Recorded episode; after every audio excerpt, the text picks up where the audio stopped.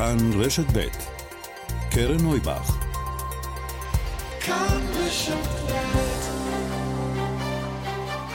סדר יום עם קרן נויבך, תוכנית אקטואליה אחרת.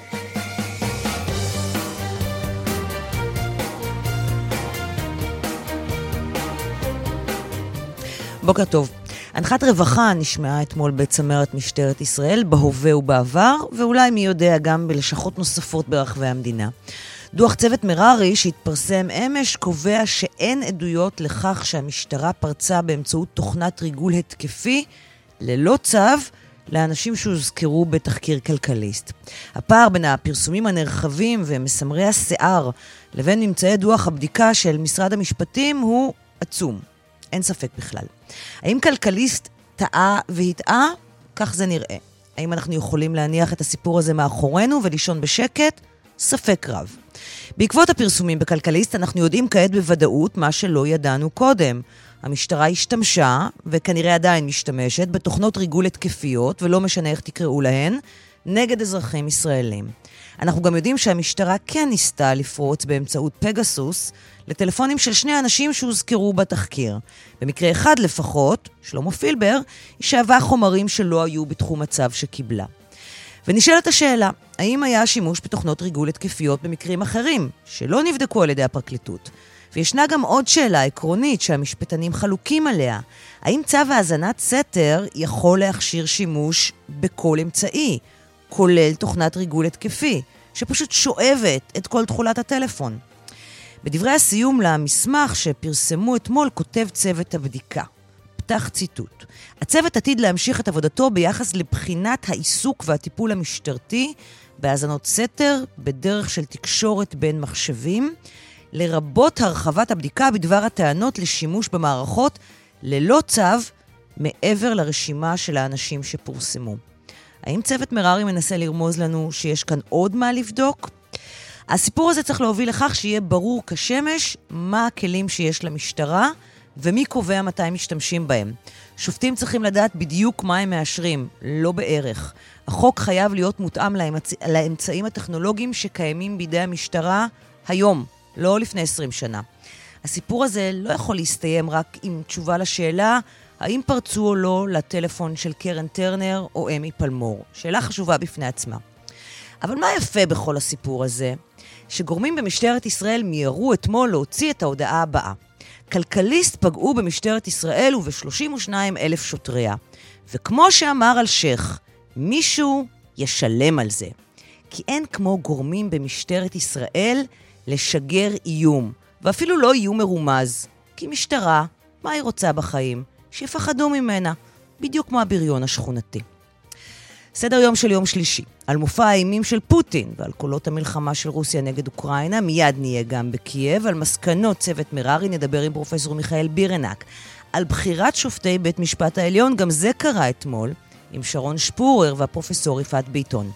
ההכנסה ביישובים יהודים מארנונה היא בממוצע פי 14 מאשר ביישובים ערבים. נדבר עם יושב ראש ועד ראשי הרשויות הערביות, מודר יונס, ועם החוקרת נוגה שני. על מעסיקים שממהרים לפטר נשים בהיריון, וגם משקרים על זה. וגם היו הייתה עם דוקטור שרון גבע, והבוקר על בלה ברייר. וגם, אמש, נמנו למעלה מעשרת אלפים מתים מקורונה, מאז תחילת המגפה. בעריכה אמירית אושמה מיטרני ותימור טל, בהפקה דנית שוקרון ידידיה ושירלי וייל, על הביצוע הטכני אמיר שמואלי. אנחנו מתחילים.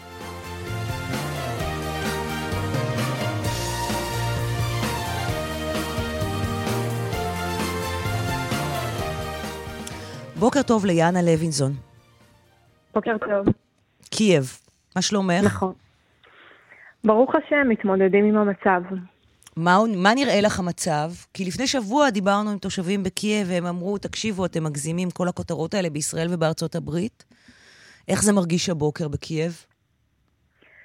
אחרי uh, שפוטין הופיע אתמול בטלוויזיה, בערוצים uh, המקומיים, כמובן שהמצב, רף הדאגה עלה, בהחלט. מאחר ואי אפשר לצפות uh, לשום דבר מאותו בן אדם, שרק מחמיר את המצב. עצם העובדה שהוא הכיר במחוזות הבדלניים, שזה דונצק ולוגנסק, לדעתנו מהווה בעיה ונותן לו את האפשרות לומר שאתם פוגעים בנו, אוקראינה מנסה לפגוע באזרחים שלו, וכתשובה להיכנס לקייב, לקבל לגיטימציה לפעולות שלו, כי כרגע לא היה לזה שום... אה, שום אה, משהו הגיוני, שום דבר הגיוני לפעולות שהוא נוקט. הקשבת אתמול לדברים שלו, נכון? אני מניחה, שמעת כן. את מה שהוא אמר. כן. אני שם. קראתי את התרגום לעברית, כן? לא שמעתי את זה גם במקור, אבל זה, זה היה קצת מעבר לזה שזה היה מופע אימים, זה גם היה סוג של אה, היסטוריה רוויזיוניסטית לחלוטין, נכון? תקני אותי. מה, אוקיי, בוא נשאל את זה ככה. אוקראיני ממוצע, את שכבר נמצאת שם עשור, בעלך הוא מקומי, הוא מדונצק, נכון. תכף נדבר גם על אימא שלו שנמצאת שם. מה, מה הם חושבים שהם שומעים את פוטין מדבר ככה על ההיסטוריה של אוקראינה, על מהי אוקראינה? זה מאוד תלוי את מי תשאלי. עצם העובדה שב-2014 התחילה כל המלחמה בדונצק ובמלוגנסק, זה בגלל שאנשים מקומיים, אוקראינים, mm-hmm. החליטו שהם חלק מרוסיה והם רוצים להיות חלק מרוסיה. אם תשאלי אנשים מקייב או תגיעי למערב אוקראינה, אז כמובן ששם הם אה, מאוד פטריוטים, והם מבחינתם אוקראינים, ואוקראינה זו המדינה שלנו. זה שפוטין אמר שאוקראינה היא חלק אינטגרלי מההיסטוריה של ברית המועצות זה משהו שהיה בעבר, ועברנו את זה לפני 30 שנה. בזה שהוא רוצה לכבוש את אוקראינה.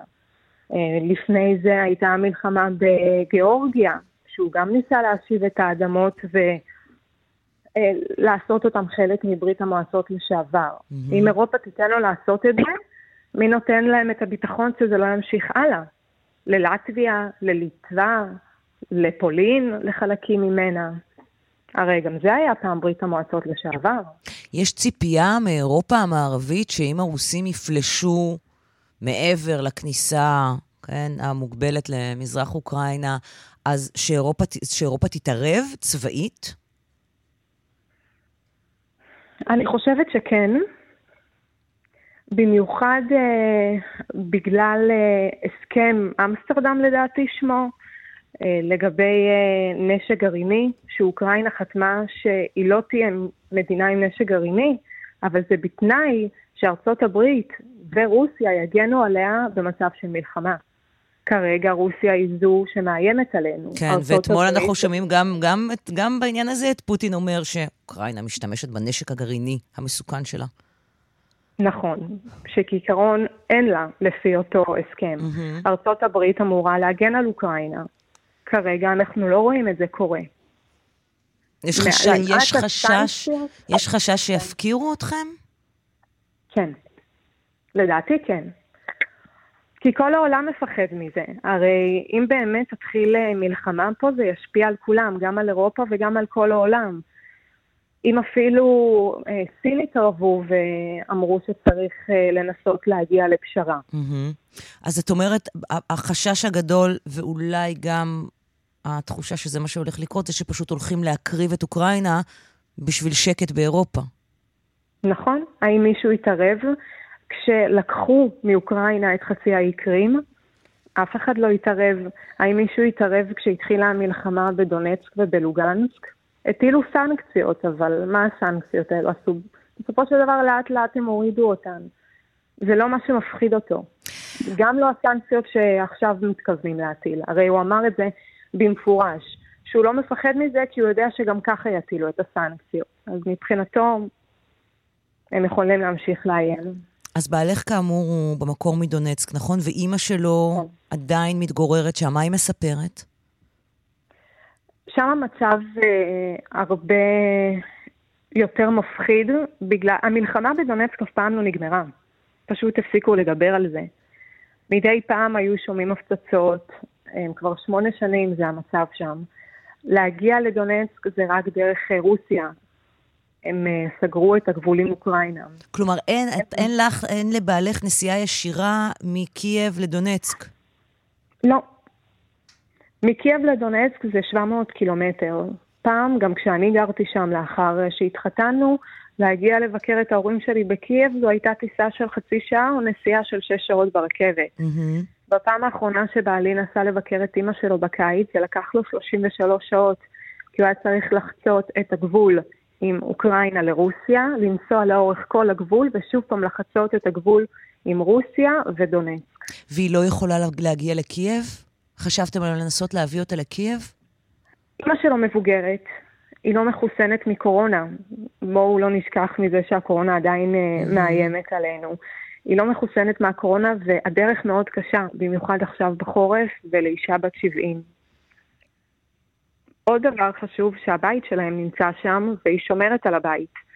המון אה, אנשים שעזבו את הבתים שלהם לא יכלו לחזור כי פשוט בזזו להם את הבתים, נכנסו להם mm-hmm. לבתים, החוקים השתנו.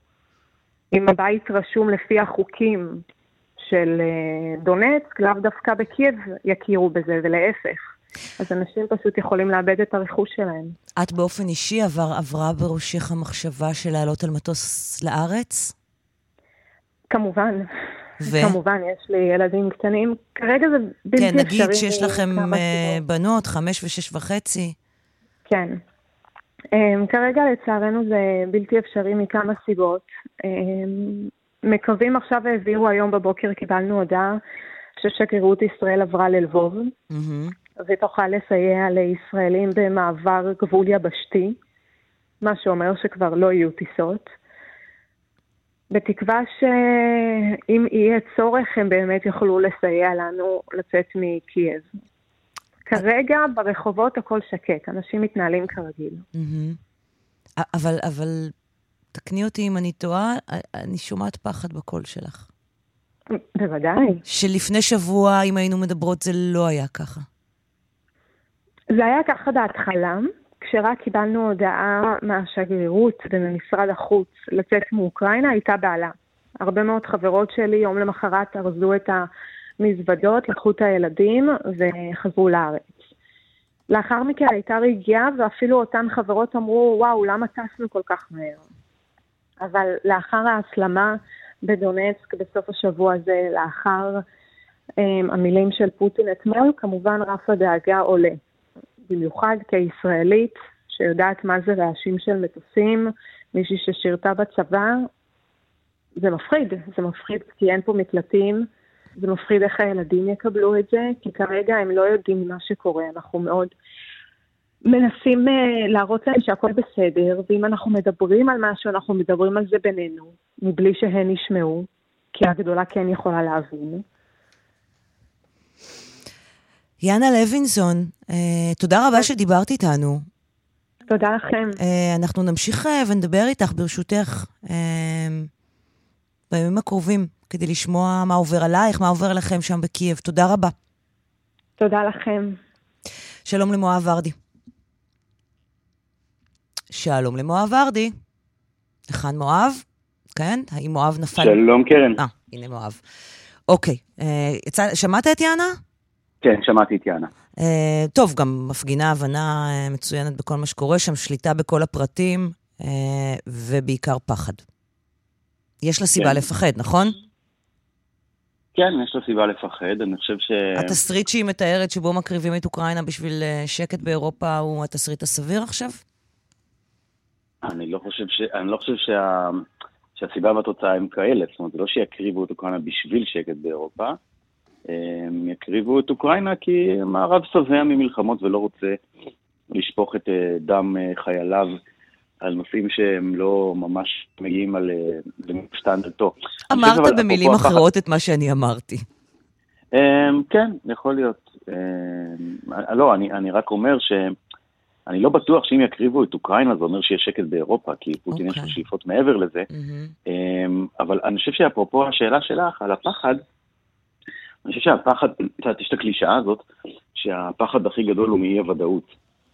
אמ, ואני חושב שפוטין משחק בדיוק במגרש הזה של האי-ודאות. זאת אומרת, גם היום, הבוקר הזה, אנחנו לא יודעים מה, מה הוא מתכנן הלאה. ורק בשביל אה, לה- להסביר את זה, בכל יש את אוקראינה הגדולה, עם קייב, בסדר? יש את אותם שני מחוזות בדלנים, לוגנסק ודונייצק, הם שני מחוזות גדולים.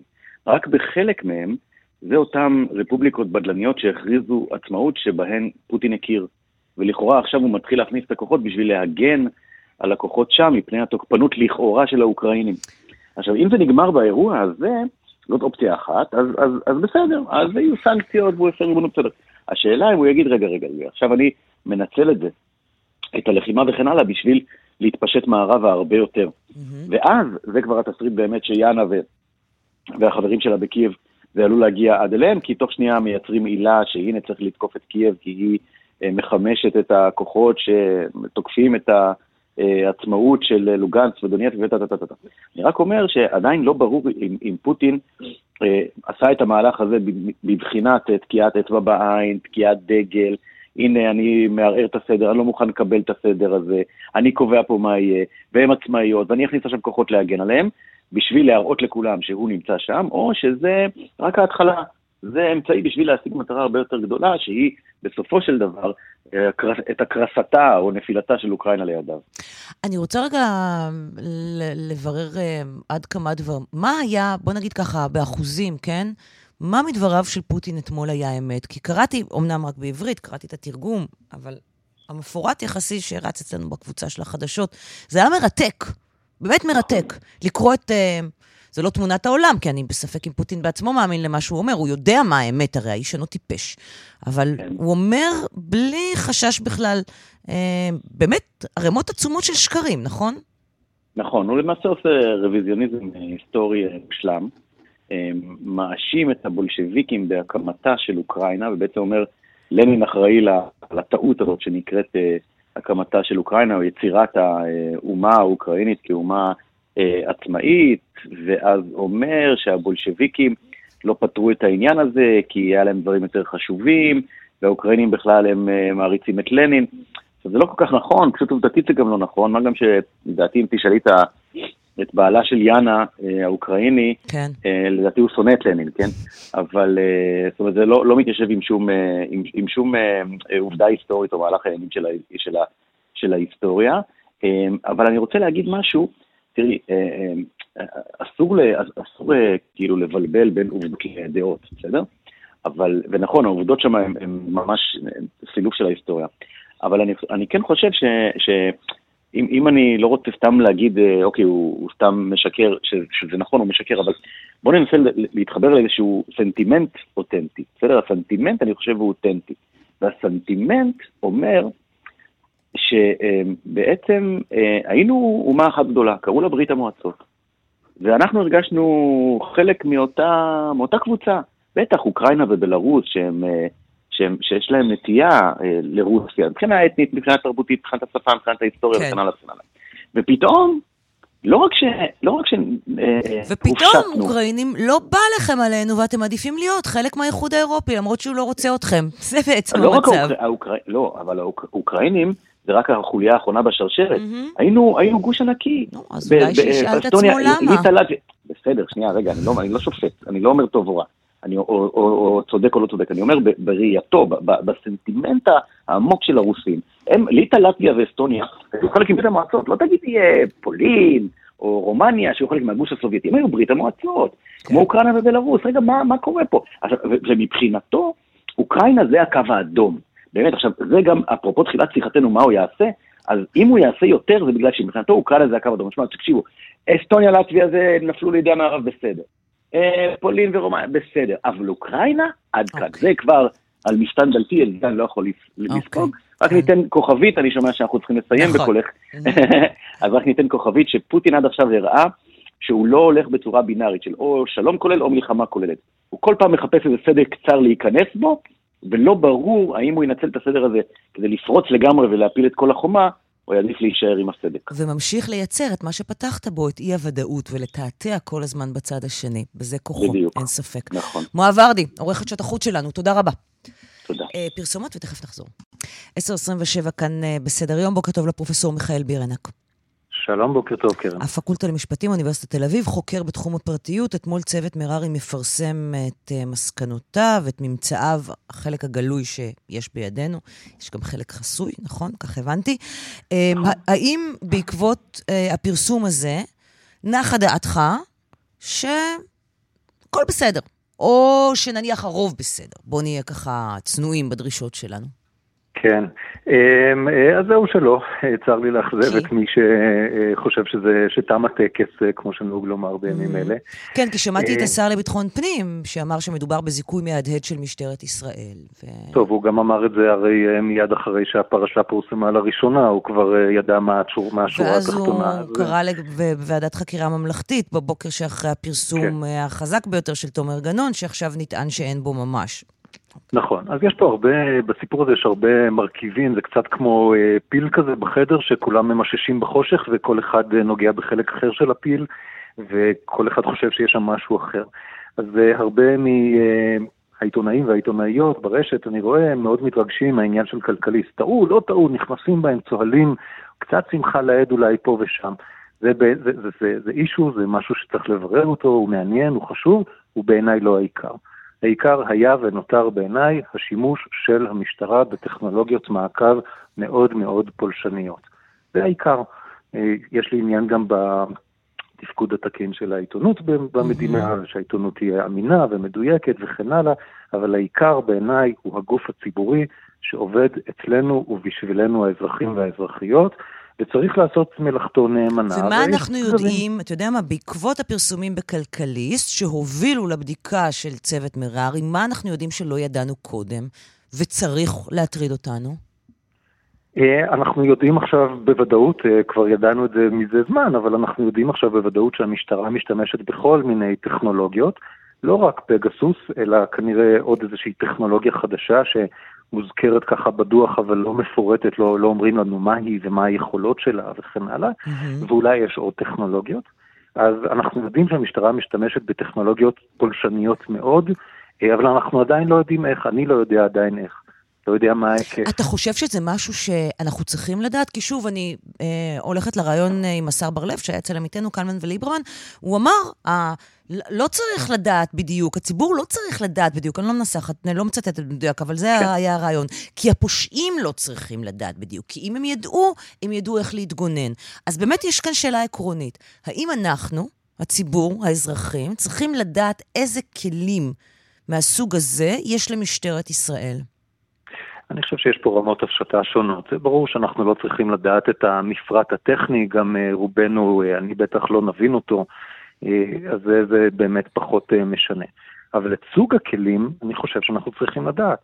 כי הכלים האלה הם לא מופעלים בחלל ריק, הם מופעלים במסגרת משפטית מסוימת, שנועדה לאזן בין האינטרסים הציבוריים החשובים לבין אינטרסים ציבוריים וזכויות אחרים, אחרות, זכויות אחרות.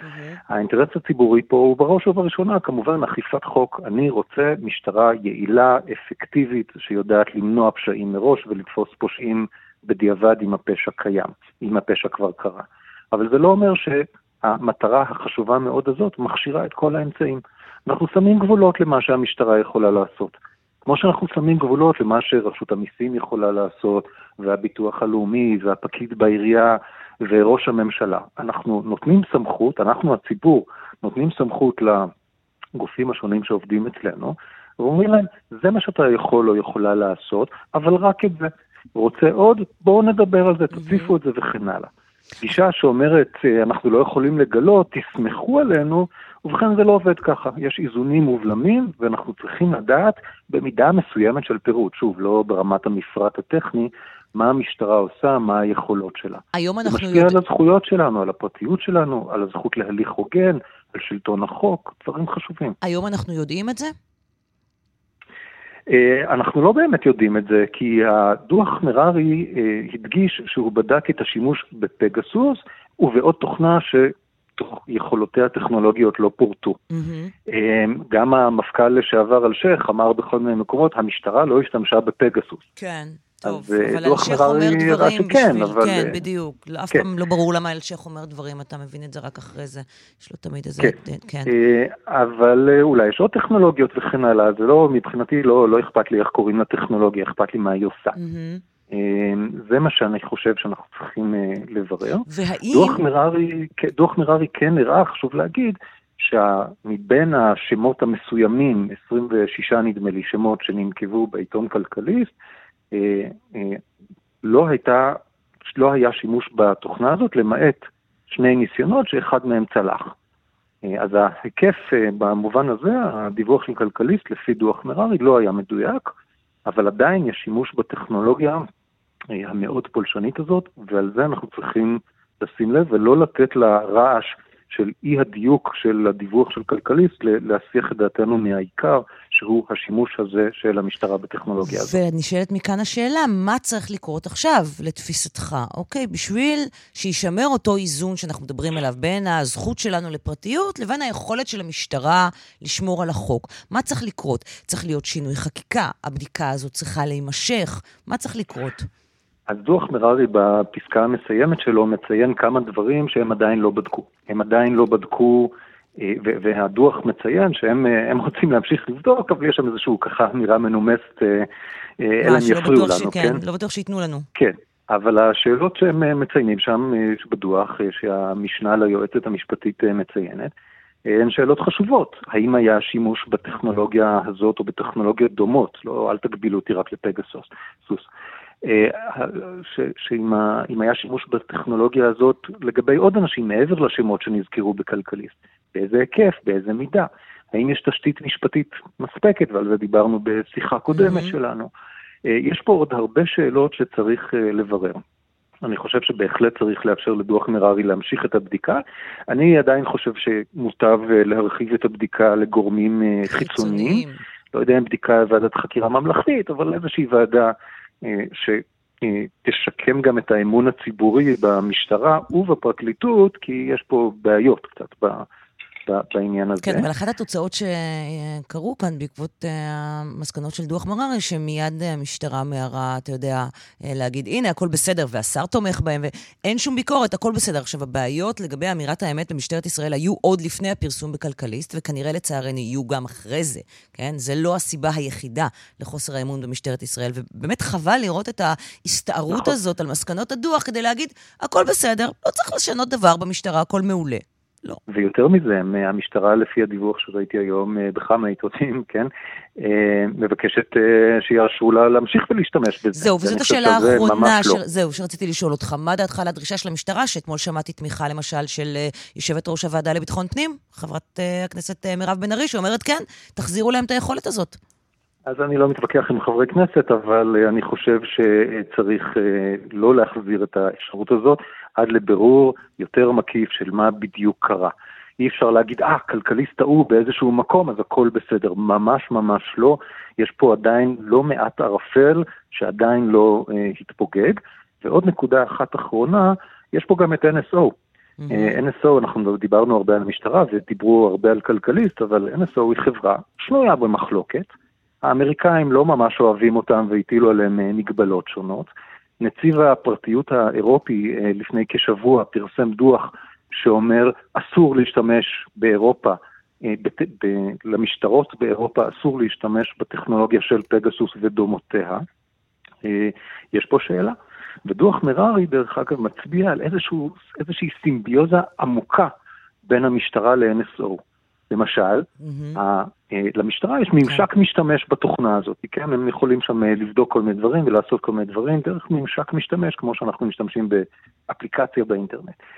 אבל כדי לחדור יותר עמוק ולראות מה הלוגים, למי בדיוק הקשיבו mm-hmm. ומה בדיוק עשו אה, עם הטכנולוגיה הזאת, הם היו צריכים לקרוא למישהו מ-NSO שיבוא למשטרה כן. ורק ביחד הייתה להם גישה. אז לכאורה זה מצוין, רק ביחד אפשר לבדוק, אז אף אחד לבד לא יכול, אבל זה אומר שאם מחר NSO מפסיקה להתקיים, או נמכרת לחברה סינית, או אני לא יודע מה, אה, מה תעשה המשטרה? כן. המשטרה, כשנבוא אליה ונגיד, משטרה יקרה, תגידי לנו מה עשית, הם יגידו לנו, אנחנו לא יודעים? זה לא תשובה, לא תהיה תשובה קבילה, הסימביוזה הזאת אה, בין הגוף הציבורי לבין חברה שנויה במחלוקת, היא סימביוזה מטרידה. פרופסור מיכאל בירנק, הפקולטה למשפטים באוניברסיטת תל אביב, חוקר בתחום הפרטיות, תודה רבה שדיברת איתנו הבוקר. תודה, קרן. פרסומות, ותכף נחזור עם בחירת שופטי העליון. גם זה קרה אתמול, ארבעה שופטים חדשים נבחרו. נשמע משתיים, משרון שפורר ומפרופסור יפעת ביטון, מה הן חושבות על השופטים, מה הן חושבות על ההליך. פרסומות וחוזרים. 10.39, אה, כמעט 10.40 כאן בסדר יום, שלום לשרון שפורר. שלום וברכה. המקום הכי חם בגיהנום. בוא נדבר על uh, הוועדה לבחירת שופטים שהתכנסה אתמול ובחרה בזריזות, נורא מהר. ארבעה שופטים חדשים. אה, השופטת גילה כנפי שטיינץ, השופט חאלד כבוב, עורך הדין יחיאל כשר והשופטת אה, רות רונן. רק נציין ביחס לעורך הדין יחיאל כשר, שהוא שותף וראש מחלקת הליטיגציה במשרד הממוזג תדמור לוי ושות'. משרדה לשעבר של היועצת המשפטית החדשה גלי ברב מיארה, נכון? אני צודקת? מה זה, זה חגיגה בחודש האחרון במשרד של תדמור. כן, וגילה כנפי שטייניץ, מה הייחוס שם? סליחה שאני זה, אבל זה חלק מהעניין. היא כמובן אשתו של אה, השר יובל שטייניץ. והאם זה היווה שיקול אה, במועמדותה לעליון? אה, תראי, יש משחק מאוד, שיש לו הרבה משתתפים. אה, בכל מה שקשור לעליון. Uh, המשחק הוא כזה, אנחנו מציגים הפוליטיקאים, כלומר במקרה הזה אנחנו מדברים בעיקר על uh, גדעון סער, אבל גם על שקד שיושבת שם, ויש שם את שמחה רוטמן ואת חבר הכנסת שמחה רוטמן ואת חברת הכנסת אפרת רייטן. המשחק הוא, אנחנו מדברים בכלל על שופטים אם שמרנים או לא, ימניים או שמאלנים, במילים אחרות. ובעיניי זה בלוף מאוד מאוד גדול, זאת אחיזת עיניים. זה לא השיקול שמרנות או לא. Uh, השיקול הוא, ובזה אני נוטה להסכים קצת עם uh, שמחה רוטמן דווקא. חבר הכנסת שמחה רוטמן, כן. כן, כן, שאין לי שום דבר משותף לדעות שלי ושלו בכל הסוגיות של שמאל-ימין, ועדיין זה שהוא דיבר אתמול על מעגל סגור uh, uh, של מקורבים, שאי אפשר לחדור אותו, אני מבינה על מה הוא מדבר. Uh, ועוד דוגמה שאני אתן לך למשל, איילת שקד. בעצם לא הצביעה אתמול, היא נמנעה מהצבעה על השופט חאלד כבוב לעליון. עכשיו, ברור לנו למה היא, היא נמנעה מהצבעה כזאת, נכון? זה לא טוב לבית הפוליטי שלה. למה היא לא רוצה להצביע בעד שופט ערבי? להצביע בעד שופט מוסלמי ראשון. כן. עכשיו, אני אפילו לא אומרת שזו, זה, שאני רוצה לתת הכשר אה, אוטומטי לכבוב, כי כבוב, יש גם היה עליו, לגביו היו סימני שאלה, אבל אה, כבוב היה מועמד לעליון כבר הרבה הרבה זמן, עוד מתקופת איילת שקד ואפי נווה. זאת אומרת, לולא היו כל הטלטולים בממשלה ומערכות הבחירות, כך שהוועדה למינוי שופטים לא התכנסה, כבוב היה ממונה במשמרת של שקד ונווה. הכל זה משחק, איך אנחנו נציג דברים. גם גילה כנפי שטייניץ, אשתו של אה, שטייניץ, בעצם אין, אין, אה, גדעון סער מכר אותה כל העת האחרונה כשופטת שמרנית, אבל mm-hmm. למעשה, רויטל חובל פרסמה אצלנו אתמול במקום הכי חם בגיהנום טור, שהראה שהיא לא בדיוק שמרנית, זאת אומרת אין לה איזה שום פסיקה מהדהדת ואין שום דבר שמרני בפסיקות שלה עד היום, אין שום יסוד להניח שהיא שופטת שמרנית. אז זאת אומרת, הכל זה איזה מין משחק. אז מה היא שופט... דילים, כן. דילים, אוקיי, שאמורים לש... לשרת מי? את מי הם משרתים בעצם? מה, זה שופטים שלנו? שאמורים לשרת את הפוליטיקאים ואת לשכת עורכי הדין ואת השופטים שיושבים בוועדה. עכשיו הוועדה הזאת במשך שנים פועלת אה, באופן לא גלוי מספיק. זאת אומרת, זה יפה שהם משחררים כל מיני סרטוני וידאו שמראים אה, את ההתכנסות הנרגשת לבחירה בעליון, כן. אבל יחד עם זאת, מדובר בוועדה שהפרוטוקולים שלה הם מאוד תמציתיים ולא גלויים, לא ברורים שם הנהלים, אין להם נוהל מסודר לניגודי עניינים. ולטעמי, אחד הדברים הכי חמורים בוועדה הזאת, ש, שגורמים לצל אה, מאוד כבד עליה, זו עובדה שיושבת שם אה, עורכת דין אילנה סקר, נציגה של הלשכה, לשכת עורכי הדין, בוועדה למינוי שופטים, כבר קדנציה שלישית שלה שמה, אישה שקיבלה הרבה מאוד כסף בדמות בוררויות מאפי נווה יו"ר הלשכה הקודם, והצביעה אה, בעד כל בקשה שהוא ביקש, כולל להעביר את השופטת קרייב שנכשלה במבחני השיפוט, ולא רק אותה. זאת אומרת, אישה שגם כאשר אפי נווה אה, אה, לא היה חבר בוועדה למינוי שופטים. הוא בעצם בחש בקלעים והורה לה איך להצביע. תמורת כסף, תמורת עסקים שהוא העביר למשרד שלה. עכשיו, כל עוד הדבר הזה קורה בוועדה שאמורה למנות שופטים, אנחנו בבעיה. כי אנחנו לא יודעים איך השופטים מתמנים ובאיזה שיקולים. לא ברור לנו האם איזה, איזה הישגים אה, היו לגילה כנפי בה, אה, אה, בקריירה השיפוטית שלה, והאם גדעון סער לא לוחץ למנות אותה בגלל אה, אה, המכרו הוותיק, אה, יובל שטייניץ. פשוט ככה, ו... את אומרת, בסופו של דבר, ואז זה מחבר אותנו באמת למה שאומר חבר הכנסת אה, אה, רוטמן, כולם מאותה קליקה. זה... כולם מאותה קליקה, אבל, אבל מה שרוטמן אה, בעיניי מסרב לראות, זה שהקליקה הזאת היא טופחה בעצם אה, בשנים האחרונות, אה, תחת, אה, את יודעת, שלטון אה, נתניהו, ולהביא את נתניהו פה שלא קשור ככל שאני יודעת לוועדה למינוי שופטים, אלא אה, ב- ב- תחת השרביט של איילת שקד. זה בדיוק במשך שנים מה שקרה בוועדה הזאת. זאת אומרת, תראי, מערכת המשפט וגם שופטי העליון, זה דבר שהוא, את יודעת, ביקורת שכבר אי אפשר להתעלם ממנה. זה נכון שבמשך אה, שנים מדובר בהרבה מאוד קשרים ומקורבים שבוחשים במערכת הזאת וקשורים למערכת הזאת. אבל בעצם בתקופה של אה, שקד ואפי נווה, העניין הזה הגיע באמת הגיע לשיא בעצם. הגיע לשיא, כן, והאופן שבו אה, אה, בחרו את השופטים הוא בעייתי. עכשיו תראי, אגב, מערכת המשפט לא התייחסה עד היום, חיות לא התייחסה במילה לפרשה הנוראית אה, של אתי קרייף, כפי שדיברה בעובדה, השופטת לשעבר אתי קרייף, מפרשת מין תמורת מינויים, אה, לא אמרה מילה על כך שבעצם יושבת שופטת ומסבירה שאין בעיה בקשר מיני שלה עם אדם שבעצמו היה חבר ועדה, כן? ביו"ר הלשכה. לא אומרת מילה, וזה מקרין על כל השופטים גם למעלה. זאת אומרת, אין, אה, אם האינטרסים אה, של לשכת עורכי הדין והנציגים שלה בוועדה והאינטרסים הפוליטיים אה, והאינטרסים של השופטים אה, אה, לא ברורים לנו ולא גלויים לנו, זה המשחק, מי משרת את האינטרסים של מי, ממש ככה. ואלו הדילים שאנחנו רואים בוועדה. כן. אה, שרון שפור, המקום הכי חם בגיהנום, אה, בעקבות אה, בחירת ארבעת השופטים החדשים לבית המשפט העליון. תודה רבה שדיברת איתנו הבוקר. תודה רבה, תודה. ובהמשך ישיר, אה, זווית נוספת אה, של המינויים לבית המשפט העליון. אה, אני אומרת בוקר טוב לפרופסור יפעת ביטון. בוקר טוב, קרן. משפטנית, מומחית לשוויון ונשיאת המכללה האקדמית אה, אחווה. אה, בואי נתחבר אה, למה שהיה השערורייה, זה תמיד שערורייה תורנית, כן? אבל... אה, וננסה קצת לקלף את אה, שכבות השערורייה ולהיכנס לעומק הדברים, אה, ולסיפור של המכתב של נשיאת בית המשפט העליון, השופטת אסתר חיות, אה, שכתבה אה, לחבר הכנסת דוד אמסלם בעקבות הטענה שלו על היעדר ייצוג של שופטים מזרחיים. וכשאת מסתכלת על המינויים החדשים לעליון, ואת מסתכלת בכלל על מערכת המשפט הישראלית, ואת שמה בצד את שפתו הבוטה והבלתי נסבלת לעתים של נכון. חבר הכנסת אמסלם. נכון. מה את אומרת? אני אומרת שבסוף יש כאן בעיה. ויש פה, והבעיה הזאת היא, היא, בעיית הייצוגיות בתוך אה, מערכת המשפט היא בעיה נרחבת. כלומר, היא, היא בולטת בצורה משמעותית ביותר בסוגיית הייצוג בבית המשפט העליון, ששם אה, אנחנו יודעות ש... בתכלס, אה, אה, שופטים ממוצא מזרחי מובהק, שבאו עם סיפור חיים, את יודעת, של אה, אה, הורים שעלו לפה ממדינות ערב. השופט הראשון ש, שפרץ את הגדרות האלה היה בשנת 2000, אה, השופט אדמונד לוי, mm-hmm. כשהוא מונה, וגם סביב המינוי שלו. היה מאבק דרמטי, טען שהוא לא מתאים, שהוא הגיע אה, ממרחבים שהם לא מרחבים שראויים לעליון, מי שנעמד שם על רגליו האחוריות בזמנו, כמדומני, היה שר המשפטים שטרית. אה, ו...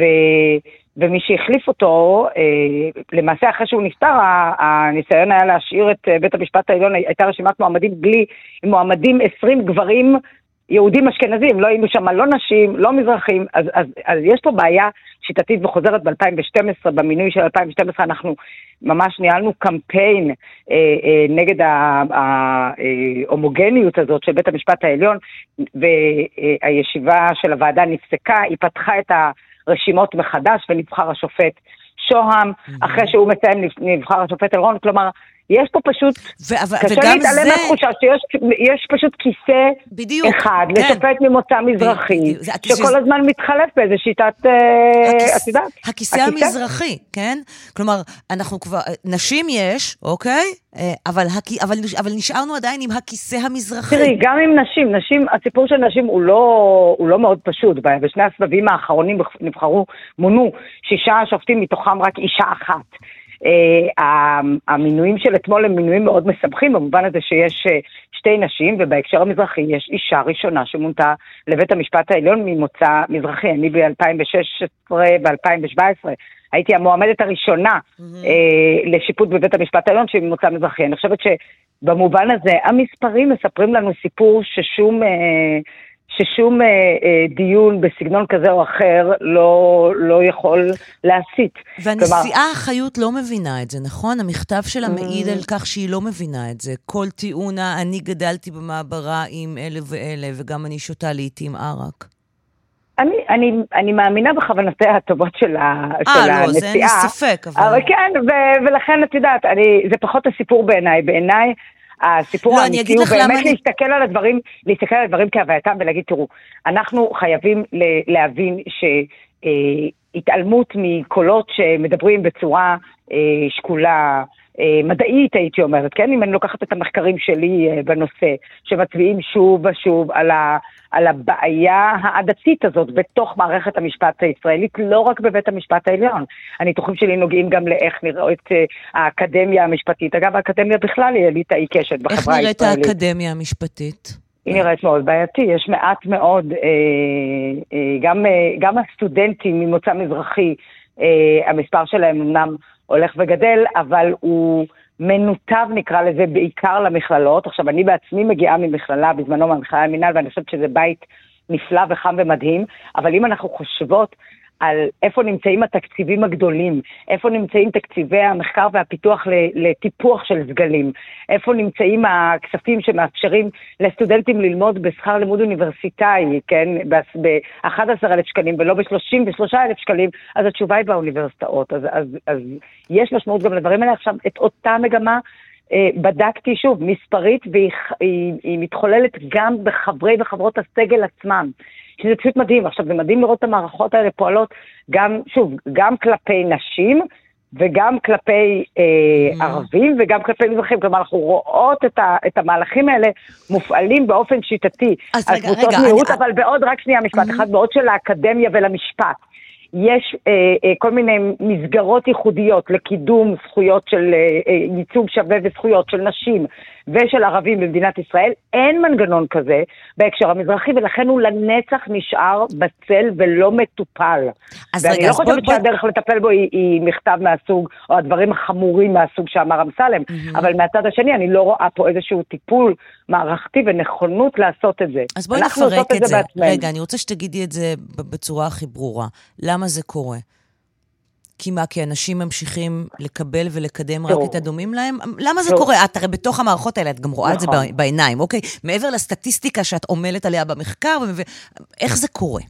אני חושבת שזה קורה בין היתר משום שיש בדיוק אותה אה, שקיפ, שקיפות של הקבוצה הזאת, איזו אה, אה, תפיסה של המערכת ש, שאין פה בעצם קבוצה. מה זה הקבוצה המזרחית בישראל? כולנו נשואים זה לאלה, נכון, אני בעצמי נשואה לשטרת ברגע שיש לנו שני ילדים, אז מתחילים להגיד, רגע, אז מה הילדים שלך? אין, אין סוף לדבר הזה. יש פה דינמיקת הכחשה מאוד משמעותית, שאינה מאפשרת גם לראות בתוצאות האלה כתוצאות בעייתיות. הן מסתמנות כאיזושהי אקראיות, כאיזושהי מקריות. אני חושבת שזה ברור שככל ש... את יודעת, ככל שזה מתחיל כבר בשלב הטיפוח האקדמי, כלומר, אם, אם נחזור למספרים שאמרתי לך, אם לא יהיו לי מספיק סטודנטיות וסטודנטיות, אה, אה, סטודנטים וסטודנטיות מוצא מזרחי ב...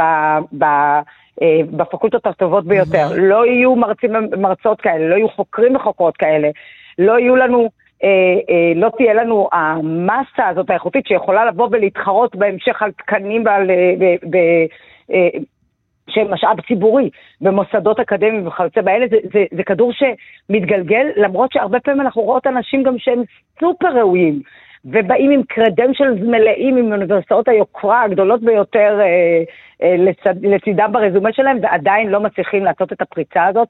אני חושבת שמה שיפתור את זה, זה בעיקר שקיפות, קריטריונים ברורים. העובדה שלמשל באקדמיה אין קריטריונים ברורים, ברורים. לאיך מחליטים להקצות תקנים, mm-hmm. היא שערורייה, לא פחות, זה משאב ציבורי שצריך להיות מוקצה בצורה אה, אה, גלויה ו- ובתחרות אה, אמיתית זה- אפשרית לכל. ואני חושבת שיש, לא רק זה, יש גם על הדור עצמו, גם על הדור הצעיר של מזרחים ומזרחיות, וגם הדור המבוגר יותר, הדור שלי, כן, שאנחנו כבר דור שני פה בארץ, או ראשון, תלוי איך סופרים אותנו. מי שעשו את הדרך הארוכה הזאת, חייבים להישאר לכל האורך.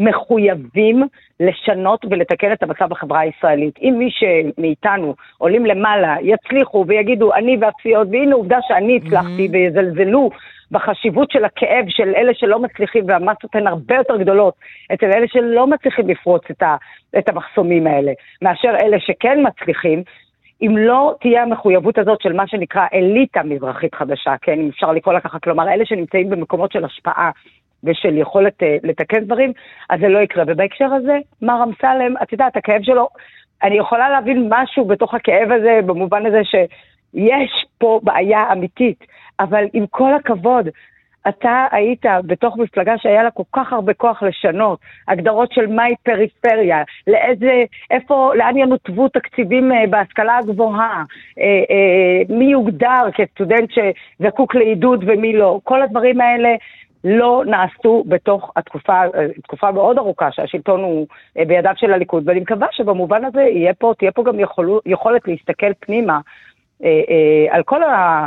אה, אה, מכל הצדדים, גם אה, מהקואליציה וגם באופוזיציה, על איך מתקנים באמת את המצב הזה. כי כן, מה כי... שמכסים, פתע שמכסים אותו, כן. סופו להתפוצץ, ו... להוציא מוגלה ולהתפוצץ בצורה הכי מכוערת כפי שקרה כאן. ומה שאת שומעת כל הזמן זה באמת את התגובה על מה אתם מדברים. די, זה כבר היסטוריה, עזבו, על מה אתם מדברים. די, זה נגמר 70 שנה, כולנו נשואים אוקיי, לכולם. נכון, נכון, קרן, וזה מגוחך, כי את יודעת, אנחנו גם, את ואת ב... ב באופן מחויב מאוד עושה את זה. אנחנו מדברות על מחקר שיצא ממש. עוד בשנה הזאת, אה, כן, בינואר, כן. כמדומני זה היה, שנעשה בהתבסס על מחקרים של הביטוח הלאומי של מדינת ישראל, לא איזה תיאוריות שיגידו, אני לא יודעת מה, איזה חוקרים שלקחו נתונים משום מקום. יחד עם מחלקת הביטוח, המחקר של ביטוח לאומי, ומראים שהפערים האלה נמשכים וחלקם אף גדלים בדור השני אוקיי. והשלישי. זה הצליל ברקע שמסמן שאנחנו צריכות לסיים. פרופסור יפעת ביטון, משפטנית, מומחית לשוויון ונשיאת המכללה האקדמית אחווה, תודה רבה רבה שדיברת איתנו הבוקר. תודה רבה, קרן. אה, אנחנו אה, מסיימות ומסיימים את השעה הראשונה, ואנחנו אה, תכף נגיע לשעה השנייה, שבה נדבר על שלל נושאים מרתקים, כמו המעסיקים שמפטרים נשים בהיריון ומשקרים על זה, ועוד באמת מלא דברים, פרסומות חדשות, ותכף אנחנו חוזרים, אל תלכו לשום מקום.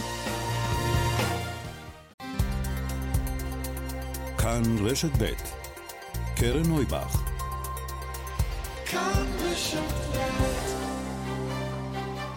סדר יום עם קרן נויבך, תוכנית אקטואליה אחרת.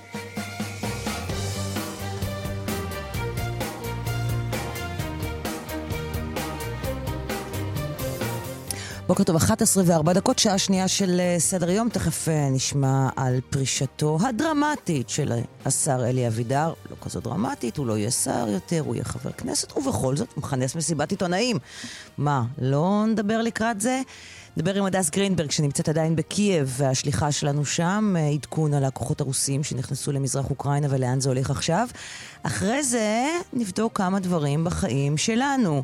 למשל המחקר על זה שמעסיקים ממהרים לפטר נשים בהיריון וגם לשקר בעניין הזה לנשים עצמם. גם נדבר עם מי שהייתה האישה שתכננה את המטרו בתל אביב ובגוש דן, דניאלה פוסק. יושבת ראש ועדת התכנון העירוני במחוז הכי גדול בארץ, מחוז תל אביב. אה, יש לה עבודה מרתקת, היא מתכננת בעצם איך החיים שלנו ייראו. אה, נשאל אותה איך תראה תל אביב גם בעוד 20 שנה ועוד, ככל שיותיר לנו הזמן. לפני הכל אומרים שלום למיכאל שמש, כתבנו הפוליטי. אהלן, אהלן, כן, בוקר טוב. טוב, אז מה יהיה שם בשתיים בצהריים? תראי, ממה שאני שומע לפחות, אלי אבידר צפוי להציג את רשימת ההישגים שלו כשר, ולהסביר למה הוא בעצם לא יכול להמשיך בתפקיד. אבידר ינסה להסביר לאנשים למה הוא כן נכנס לממשלה, מה הוא עשה בתקופה הזאת, ולמה עכשיו הוא בעצם מגיע למסקנה שהוא פשוט לא יכול אה, להמשיך להיות עוד אה, חלק מזה. הסיבה המרכזית, אה, קרן, היא שאלי אבידר אומר, אני לא יכול לא לעמוד בהבטחות שנתתי לבוחרים שלי, לתומכים שלי, אמרתי להם שאני נכנס כדי להיות שר ביצועי, כדי להשפיע, לא כדי להיות סרח עודף בממשלה שבקושי מצליחה לתפקד. ואני חושב שזה הדברים שאנחנו נשמע בגדול. מעבר לזה, כאמור, מכה קשה מאוד מאוד לממשלה הזאת, שגם כך נמצאת אה, בתקופה לא פשוטה, בעיצומו של משבר מול כחול לבן על הפנסיות, בעיצומו של אה, קרב אה, של בני גנץ מול בנט ולפיד, והמכה הזאת היא מכה משמעותית מאוד. קחי רק דוגמה, אם את רוצה להבין עד כמה המשבר הזה הוא קשה. חוק הפנסיות, כשעושים עכשיו שמיניות בקואליציה כדי לנסות להעביר אותו בקריאה ראשונה, mm-hmm. מי יוכל לשכנע, או מי יוכל לגרום לאצבע ה-61 של הקואליציה, אלי אבידר, לתמוך בחוק הזה אם הוא לא, יר... אם הוא לא ירצה בכך? הוא יהיה סוג של סיעת יחיד שפשוט יעשה מה שהוא הוא רוצה. יעשה מה שהוא רוצה. תגיד לי, חוק הפנסיות, שאני מודע שזה באמת אחד הדברים החשובים אה, שעומדים על סדר יומה של הקואליציה הזאת, אם אכן זאת תהיה הקואליציה שתכשיר את הגדלת הרמטכ"ל הבלתי חוקית, ונדמה שגנץ מתאבד על זה, נכון? ככה זה נראה. אה, זה משהו שעלול להפיל את הקואליציה הזאת? תראי, אה, ראינו את זה, אני חושב, אתמול מאוד מאוד אה, טוב בכנסת. את רואה איך אה, משבר קטן, שבקושי מקבל מקום, ב, את יודעת, בציוצים ובדיווחים של פרשנים פוליטיים, הופך לסערה אמיתית וגורם לפיצוץ, וראינו את זה אתמול, אנחנו הכתבים בקומת הממשלה, ממש בשידור חי, איך שבני גנץ נכנס בסערה ללשכה של נפתלי בנט, ואיך שהפגישה הזאת מתפוצצת כשהאנשים של בני גנץ באים ופשוט מוציאים אותו באמצע הפגישה בעקבות תדרוך אה, חריף מאוד, עלום שם שיצא על הראש שלו, שבו נטען שגנץ ילד קטן ובעצם אה, רוצה לרוץ אה, לביבי. אה, תדרוך שיצא תוך כדי הפגישה. שלו אצל בנט, שגרם לו לפרק את הפגישה הזאת. את רואה איך דברים קטנים הופכים כן. להיות אירוע גדול ומשמעותי, אז זה בהחלט אירוע שיכול לצאת משליטה. מיכאל שמש, כתבנו הפוליטי, תודה רבה לך. אני בטוחה שאנחנו אולי נדבר על זה גם מחר. תודה. שלום להדס גרינברג. שלום קרן. שליחת כאן חדשות לקייב. את עדיין בקייב, נכון? אה, עדיין אה, בדרכי אה, לגבול הצפוני יחד עם הצלם שלנו, ארז כהן. שהגבול הצפוני, מה זה אומר? מה אתם מחפשים שם? אנחנו בדרך לכיוון המשולש הגבולות של רוסיה-בלרוס. אמ, בהתאם להתפתחויות הדרמטיות כאן האחרונות, ששינו כמובן את תמונת המצב באוקראינה אה, כולה, כמובן ההודעה של פוטין mm-hmm. על ההכרה במחוזות הבדלניים, אה, גם קריאת התיגר על קייב, אז אה, זה כבר מורגש. זה מורגש גם כאן בקייב, שממנה אנחנו יוצאים כעת. גם אתמול במהלך ההצהרה של פוטין כבר פחתה התנועה ברחובות בקייב, גם בכיכרות המרכזיות. ואפשר לומר, קרן, שהחשש מפלישה רוסית התחלף בעצם בהיערכות למלחמה. ולא סתם, כי הלילה כבר החלו להיכנס הכוחות הרוסים הרושי, הראשונים עד לדונייצק ולוהנס, המחוזות במזרח אה, שבהם הכיר פוטין, mm-hmm. אותם כוחות שפוטין מכנה כוחות השלום. כן, אבל, כן, אה, אורוול במוע... עובד שעות נוספות כאן. כן, כן, אבל במועצה, באמת, במועצה, אה, במועצת הביטחון של האו"ם, שהתכנסה היום במיוחד אה, בלילה, איך אמרה שגרירת אה, ארה"ב אה, לאו"ם לינדה תומאס גרינפילד, פוטין מכנה אותם כוחות שלום, אלה שטויות, אנחנו יודעים בדיוק מה מטרתם. ובנוסף על הלילה הזה ובכלל השעות האחרונות הן דרמטיות, בלילה נשיא אוקראינה זלנסקי נשא נאום בשתיים בלילה, שעון מקומי כאן, נאום לאומה, הוא אמר שמעשיה של רוסיה מהווים הפרה של הריבונות של אוקראינה, אה, שרוסיה החריבה את מאמצי אה, המשא ומתן לשלום, ושבעצם אוקראינה מוכנה להכל ולזמן אה, ממושך, ועוד הוא ציין, אנחנו לא מפחדים מכלום, אנחנו לא חייבים למישהו, ואנחנו לא ניתן דבר לאף אחד, הוא כמובן מתכוון בין היתר למחוזות במזרח. ואם הזכרנו את זלנסקי, קרן, אז ברשת ABC טוענים שממשל ביידן בכלל לוחץ עליו לעזוב את קייב מיידית ללבוב, בעקבות המצב, לבוב במערב. שזה צעד מאוד מאוד בעייתי כמובן, ברגע שראש הממשלה עוזב את עיר הבירה, סוג של נסיגה שכזאת, אז זה... נשיא, כן. נכון. הנשיא, סליחה. זה, זה, כן, כמובן. כן. אמ, זה, זה צעד מאוד... צעד של כניעה, נו, אין הגדרה אחרת, בטח מול פוטין. נכון, רק שהם מבחינתם, וכמובן בארצות הברית מבינים את האיוב כרגע, אה, והם לפחות לוחצים לכיוון הזה. אה, אה, זה לא ניכר שזה הולך לקרות כאן בעת הקרובה, אף אחד פה לא מכוון לזה, לא לזלנסקי, גם לא גורמי ביטחון כאן באוקראינה. ואם כבר הזכרנו את הברית, אז השגרירות האמריקנית בקייב כבר עברה לפני כמה ימים כבר ללבוב במערב, אבל הלילה היא אפילו עזבה את אוקראינה בכלל, הם יצאו לכיוון פולין, שזה גם מהלך משמעותי של האמריקנים כאן, לפחות כמובן עם הנציגים הרשמיים שלהם. ובזווית שלנו, אה, השגרירות הישראלית כאן אה, היום אה, בחייב מתפנה גם היא באופן רשמי, גם היא לכיוון לבוא במערב. אנחנו מדברים על פינוי מלא, לא יישאר בשגרירות ישראל בקייב כן. אף אחד. ואנחנו קרן כמובן נמשיך ונעדכן בכל התפתחות שתהיה כאן. הדס גרינברג, שליחת uh, כאן חדשות לאוקראינה, כעת uh, בכיוון של אותו משולש גבולות. Uh, אנחנו נצפה גם במה שתשלחי לחדשות הערב, כמובן. תודה רבה שדיברת איתנו הבוקר. תשמרי על עצמך שמה. בוודאי.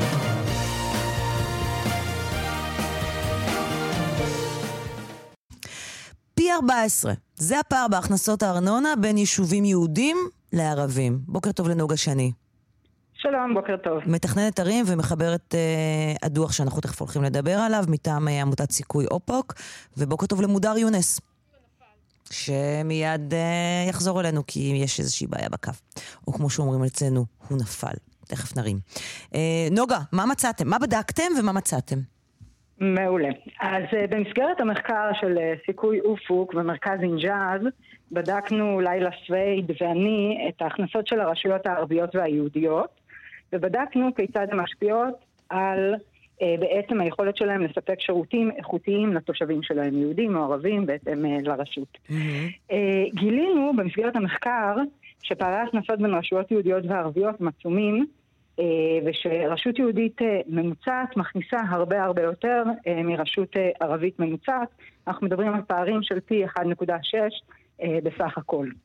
מיותר לציין כמובן שהפערים האלה הם משפיעים על רמת ועל איכות השירותים שהרשויות הערביות יכולות לספק לתושביהם במגוון מאוד מאוד רחב של תחומים, אם זה פינוי פסולת, חינוך, רווחה, כל תחום בעצם שאפשר לחשוב עליו, שירותים שהרשויות המקומיות מספקות אה, לתושבים שלהם. אה, כאשר, אם אני רק אתן אה, דוגמה, רק כדי לסבר את האוזן, לדוגמה בתחום החינוך, רשות יהודית יכולה להשקיע בממוצע פי שתיים יותר כסף על תלמיד מרשות ערבית, וזה עוד פעם נובע מההכנסות המאוד נמוכות של הרשויות הערביות. עכשיו רצינו להבין בהקשר הזה ממה נובע הפער ומה הסיבה לדבר הזה. כדי להבין את הסיבות אה, לכך, בעצם ניתחנו את כל ההכנסות של הרשויות המקומיות הערביות והיהודיות, ובחרנו בכל אחד מההיבטים, כלומר, כמה כסף הן מקבלות מהממשלה, מהמדינה, ממשרדי הממשלה השונים, אה, מארנונה, אה, מהכנסות פניות שונות וכולי וכולי. Mm-hmm. במסגרת זה בעצם מצאנו שהפערים הגדולים ביותר בין רשויות יהודיות וערביות הם פערים בהכנסות מארנונה עסקית. כלומר, הכנסות מארנונה מתעשייה, ממסחר.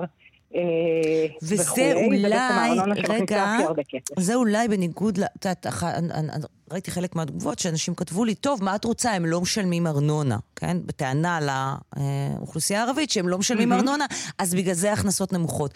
את אומרת, לא, זה לא מוקד הפער. מוקד הפער הוא אה, בארנונה עסקית, כי מה, יש שם הרבה פחות אה, שטחים שמוגדרים אה, כמחויבי תשלום של ארנונה עסקית, יש שם פחות, פחות עסקים.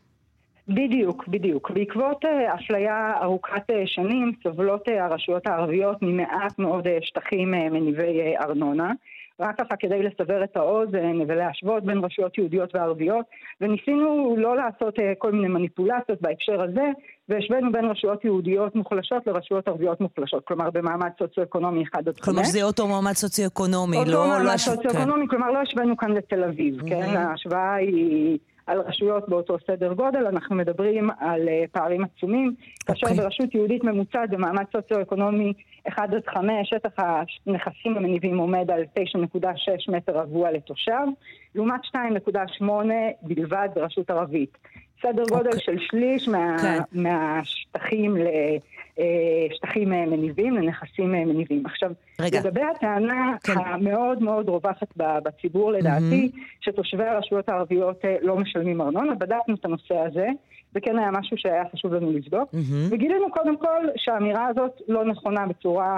אה, מהותית. 75% מתושבי הרשויות הערביות משלמים ארנונה, שזה אחוז מאוד מאוד משמעותי. לאורך השנים אנחנו גם רואים עלייה ניכרת אה, ומשמעותית. ואיך זה בהשוואה לאחוז משלמי הארנונה בחברה היהודית?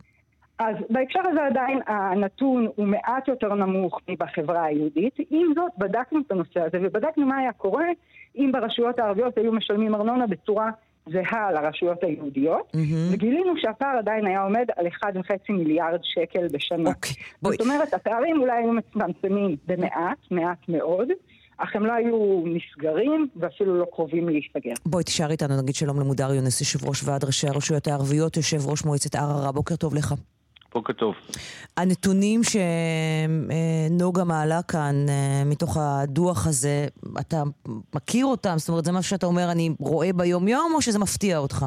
לא, זה לא מפתיע אותי, לא אנחנו מפתיע אותך מדברים על זה בכלל. המון זמן. כן, אוקיי. אני רק אתן לך דוגמה בעניין הזה. נוגה לקחה, אני הספקתי לשמוע את חלק מהשידור. מהמם. אכן, יש לנו בעיה עם ארנונה מעסקים, והראייה הייתה בעצם, ונוכח, כולם נוכחו לדעת שבתקופת הקורונה, מתחילת מחלת הקורונה, הייתה החלטה של ממשלת ישראל לתת פטור לעסקים מתשלום ארנונה כהטבה.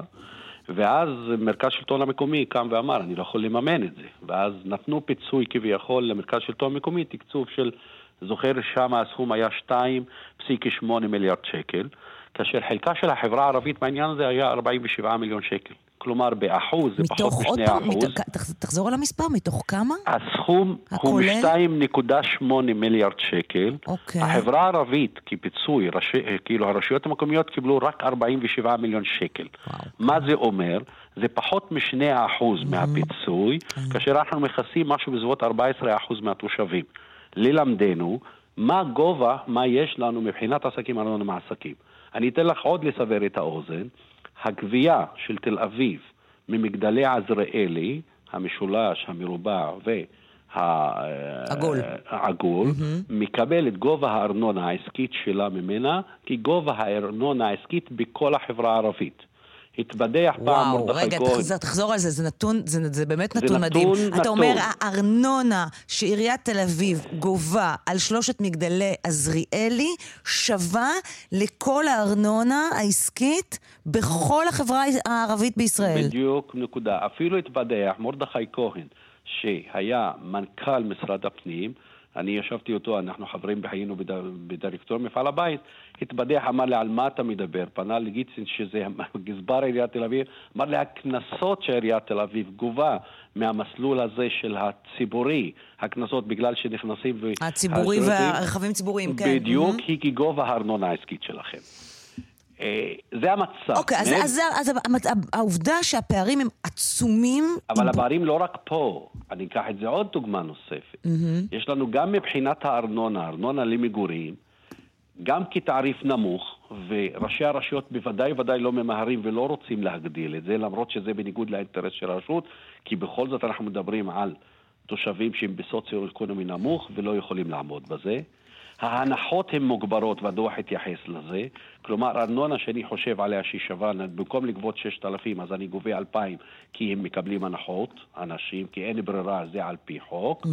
ובנוסף לכך, הגבייה גם במקרים האלה היא לא. כלומר, זה לא כל כך ורוד. נכון, יש עלייה מאוד רצינית היום, ראשי הרשויות פועלים די קשה בשביל לעשות גבייה יותר גבוהה, אבל גם רשויות מסוימות יכולות ליפול בנקודה הזו ולא גובים. תוסיפי לזה עוד אירוע שלא התייחסו אליו ב... ברפרוף דיברו עליו בנג'אס כי זה אירוע אחר. גם ההקצבות שמקבלים מהמדינה, כמו מענקי האיזון והכל, יש אפליה כלפי הרשויות המקומיות הערביות, והיום במסגרת ההחלטה 550 אנחנו עמדנו על כך, שזה תקדום, שצריך לעשות שינוי. כלומר, לפתוח את הנוסחה של ההקצאה, של מענקי האיזון, של קרן לצמצום פערים והכל, לפתוח את זה ולעשות את צדק עם הרשויות המקומיות. אני רוצה, אני רוצה רגע להבין ממך, מודר יונס, יושב ראש ועד ראשי הרשויות הערביות, בראייה הכוללת שלך. איפה, זאת אומרת, מה השורש ואיך אתה מתקן את זה? כי הרי יש פה סוג של קצת ביצה ותרנגולת, נכון? זה בדיוק ככה. אני אתן לך דוגמה. הרי מה הטענות כלפי מודר היום בתוך הרשות שלי? על מה אני אשלם לך ארנונה? מה אתה נותן לי? על פח האשפה שבקושי עכשיו, אתן לך דוגמה ערה וערה. זאת אומרת, יגידו לך, אתה לא נותן לי שירותים חברתיים כאלה לא מדהימים, אז... ב- מהמם. הוא לא- הוא לא שם לב, הוא לא רואה שאני מממן את המזכירה בבית ספר. הוא לא מבין שאני מממן 25% מאצ'ינג מתוכניות הרווחה שנעשות. זה דברים שהוא לא רואה אותם. והוא שואל למה הרחוב מלוכלך והמדרכה בדיוק, לא הוא רואה את בנויה. הדברים שמפריעים לו ואומר לך, הוא יותר מאשר אה, מלוכלך. הוא אומר, אין לי רחוב, כי הבתים האלה שהם לא מוסדרים, שהם עדיין לא הוסדרו במסגרת תוכנית מתאר, ולי בערערה יש לי 2,000 בתים כאלה מתוך 5,700, אני לא מקבל רשת חשמל. אני בוודאי נחשפתי בתקופה האחרונה לכל מה שקרה בחברה הערבית מבחינת שחברת החשמל נאלצה לקטוע את החשמל ולנתק חיבורים. עסקנו בזה כמה וכמה פעמים כאן, בדיוק, בסיפורים האלה. ולמה? כי הם אומרים שיש עומסים, העומסים נוצרים כי התיקובולת שלנו שונה, למה? כי יש בתים שנעשו את זה באופן פיראטי, למה באופן פיראטי? כי אין לו רישיון, אה, היתר בנייה. כלומר המרפצה ואקולוגית זה פשוט מערבולת, אפילו זה יותר גרוע מכך. אז והתושב איפה מסתכל עליי... מתחילים? אז איפה מתחילים? אנחנו כבר התחלנו, בואו נגדיר את זה ככה. הראייה שלנו היא לא ראייה צרה. קודם כל, צריך להשקיע בתכנון ואנחנו משקיעים מאוד רציני. צריך להפוך את הרשות שלנו מבחינה שזה מתוכנן. אנשים צריכים לשלם את ההיטלים שלהם. צריכים להביא להם את הכבישים, להביא להם את השירות המינימלי שאנחנו מדברים עליו, ובהחלט, בהחלט, במקביל, זה לא להסתפק רק בתשתיות. אני רוצה שהתלמיד גם יזכה. לא יעלה על הדעת שאני עכשיו במצב שהחיבורי האינטרנט שלי בתוך הכפר הם מועטים ביותר, עם מעט סיבים אופטיים, ואז לימוד מרחוק היה מאוד לא... לא רציני, אבל גם עבודה שוטפת של אנשים שלי, התושבים שלי שיכולים לעבוד מתוך הבית היום לא יכולים לעשות את זה ככה, וככה לא היה. תחבורה ציבורית, להגיע למקומות של, עבודה. כן, שלא יכלו ללמוד בזמן להביא הקורונה. תעסוקה לתוך הכפר. אנחנו מדברים, לא על, הם נתנו, לקחו את הנתון של ארנונה זועק לשמיים, אבל מסביב לארנונה יש הרבה נושאים שאנחנו היום דנים בהם. גם צריך שינוי מדיניות של המדינה. זה לא רק הקצבת כסף, אלא גם שינוי אלא מדיניות. מה, איזה שינוי מדיניות יכול לשנות את הנתונים האלה? כמו מה? אם אני רוצה לתכנן, למשל, אני רוצה לדעת שיש לי קרקע שאני מתכנן בה. אם תחום השיפוט שלי מצומצם, כמו קופסת סרדין, וכל השטח מסביבי, או נמצא ב... אפילו לא במועצות אזוריות, אלא בשטחים גליליים שאין להם אבא ואימא, ואני אומר, תנו לי את זה על מנת שאוכל לתכנן. והעניין שלי עצור, ודוגמה, חריש, שהיא מתפתחת, כבר חתמו לה על שטח השיפוט וסיימו את זה, ואצל בסמי שותפה שלי ברטעה, וערה וערערה, וכפר קרע ואום אל-פחם, למרות שיש המלצה של הוועדה הגיאוגרפית שאומרת תנו את הקרקע 1, 2, 3, עד היום מבשש ולבוא החתימה. אז יש פה בעיה מאוד רצינית. השינוי מדיניות זה לא רק עניין של לתת כסף, אלא גם לאפשר עניין של מימוש הכסף. היום אנחנו מדברים על תוכנית 550, אני אומר לך, הדאגה הכי רצינית של ראשי הרשויות בחברה הערבית, שיש כסף, אבל אנחנו לא נדע לממש אותו, ולא באשמתנו. זה באשמת ככה שהמדיניות לא מאפשרת, זה באשמת שהתכנון לא מאפשר, זה באשמת שלא מחזקים את הרשויות המקומיות מבחינת כוח האדם. זה עולם ומלואו. שאלה אחרונה ברשותך, אה, שחורגת מענייננו, אבל קשורה אליו, כי הכל קשור. אתמול אה, ראיינתי כאן בהרחבה את סגן שר לביטחון פנים יואב סגלוביץ' על אה, התוכנית אה, החצי שנתית שלו, תוכנית החירום להורדת, עצירה, תקרא לזה איך שתקרא, האלימות והפשיעה בחברה הערבית. אנחנו ארבעה חודשים לתוך התוכנית הזאת. אתה רואה שינוי? אה, לזכותו להיאמר של יואב סגלוביץ', שהוא בשיחות איתי כל הזמן שואל אותי מתעדכן ומעדכן, להגיד. יש רוח נושבת שאנחנו מאמינים, לפחות אצל יואב, ואנחנו מקווים שזה גם עבר מעבר ליואב, שאכן רוצים לעשות שינוי. אה, רואים את השינוי בספק. אנחנו אבל גם לא משלים את עצמנו. זה לא זבנג והלכנו, זה לא, אנחנו מבינים שהאירוע הזה לא יכול להסתיים במכה אחת, אבל אנחנו רוצים להרגיש יותר את הרגשת ביטחון. להגיד לך שאני רואה את כוחות המשטרה יותר בתוכה כבר? פחות. להגיד לך שהמשטרה מטפלת מרגישים... טוב? לא. מרגישים... אני אתן לך רק דוגמה מאתמול שעדיין לא הספקתי לצערי לטפל בה. אתמול התקשרה מנהלת בית ספר יסודי אצלי, אומרת לי, הגעתי לבית ספר, גיליתי באחת הכיתות, כיתה א' אם אני לא טועה, שאנשים נכנסו לתוך הכיתה, עשנו חשיש, עשו שם לחדר בתוך הלילה והלכו. המצלמות אפשרו כנראה זיהוי של האנשים האלה. פנתה למשטרה, המשטרה לא הגיעה עד היום, אני לא יודע אם בבוקר הספיקו להגיע, אני עדיין לצערי מרוב דברים עוד לא הגעתי וטיפלתי בזה. המשטרה לא הגיעה ואמרה, זה בסך הכל השגת גבול. אנחנו מדברים על אנשים בתוך בית ספר. אם זו הגישה, אם לא נפל האסימון שמקרים קטנים הם מובילים למקרים גדולים, אותו צעיר שעושה חשיש היום, שאולי הוא בן טיפש עשרה, מחר הוא זה שיישא את הנשק וירצח, אז אני חושב שלא נפל האסימון ואין שינוי מדיניות. כוונות טובות יש, האם זה חלחל לכל המשטרה וטיפוסי העבודה שלה? אני בספק, בינתיים זה יותר הצהרות מאשר ביצוע, אבל לא יכול להגיד על כולם. חלקם אכן באמת ובתמים מנסה לעשות שינוי. Uh, תודה רבה לך. Uh, מודר יונס, יושב ראש ועד הרשויות הערבויות ויושב ראש מועצת ערערה, ונוגה שני, החוקרת, מתכננת ערים ומחברת הדוח מטעם uh, עמותת סיכוי uh, אופוק, נכון? והודות לשינו, לסיכוי וכולם, זה מאוד חשוב. העבודה של העמותות האזרחיות זה נדבך מאוד חשוב בתוך החברה לעשות את השינוי. מצדיע עליהם. ולפחות לה, ולהציף את הנתונים. תודה רבה לשניכם. תודה. תודה רבה. פרסומות ותכף נחזור. 11.29 כאן uh, בסדר יום. Uh, שלום לרותם, היי, שלום. מה שלומך? בסדר גמור. עכשיו? בסדר גמור. יופי. אמ, אז בואי קחי אותנו לרגע הזה שבו אחרי שהתחלת לעבוד בעבודה חדשה ונכנסת להיריון, פתאום אומרים לך שרוצים לפטר אותך? אמ, בעצם אני עבדתי בחנות, ברשת שהיא מאוד מוכרת. עבדתי במשך שנה.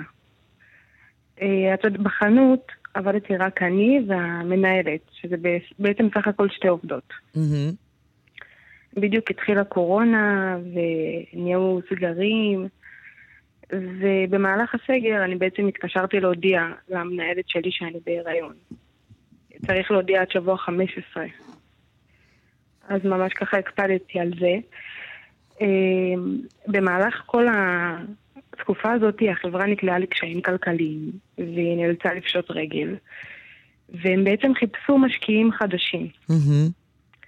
ואחרי תקופה הודיעו לנו שהם מצאו והכל בסדר, אבל שום דבר בחברה לא השתנה, לא העובדים ולא הרשת, לא הסמל, שום דבר.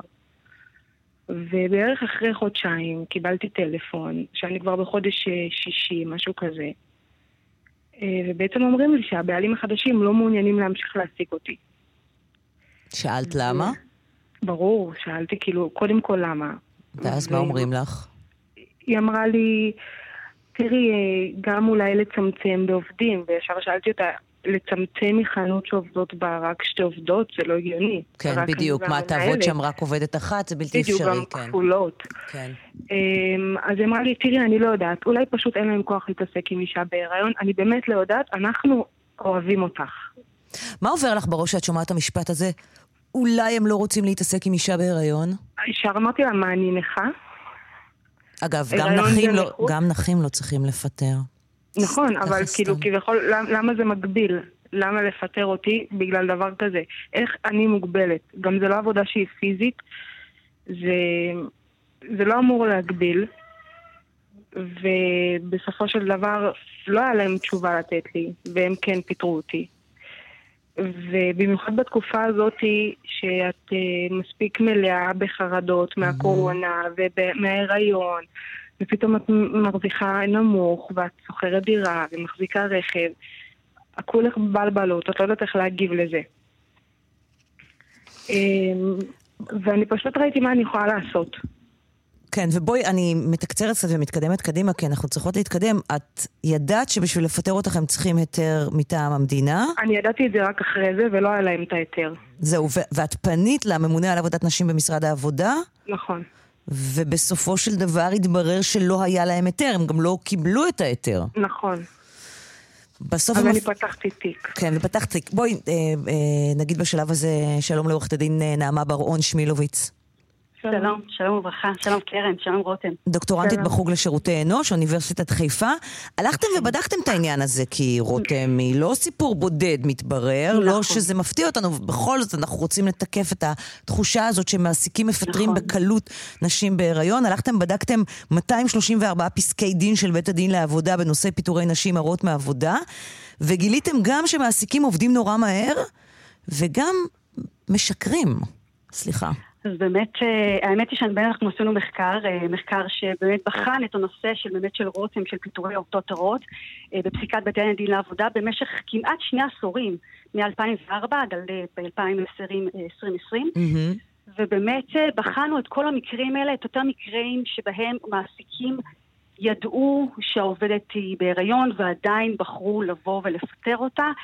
אה, ובאמת התופעה הזאת רותם מתארת הוא נושא שבאמת הוא נושא חשוב, הוא נושא שכל הזמן מקבל אה, תעודה והכרה.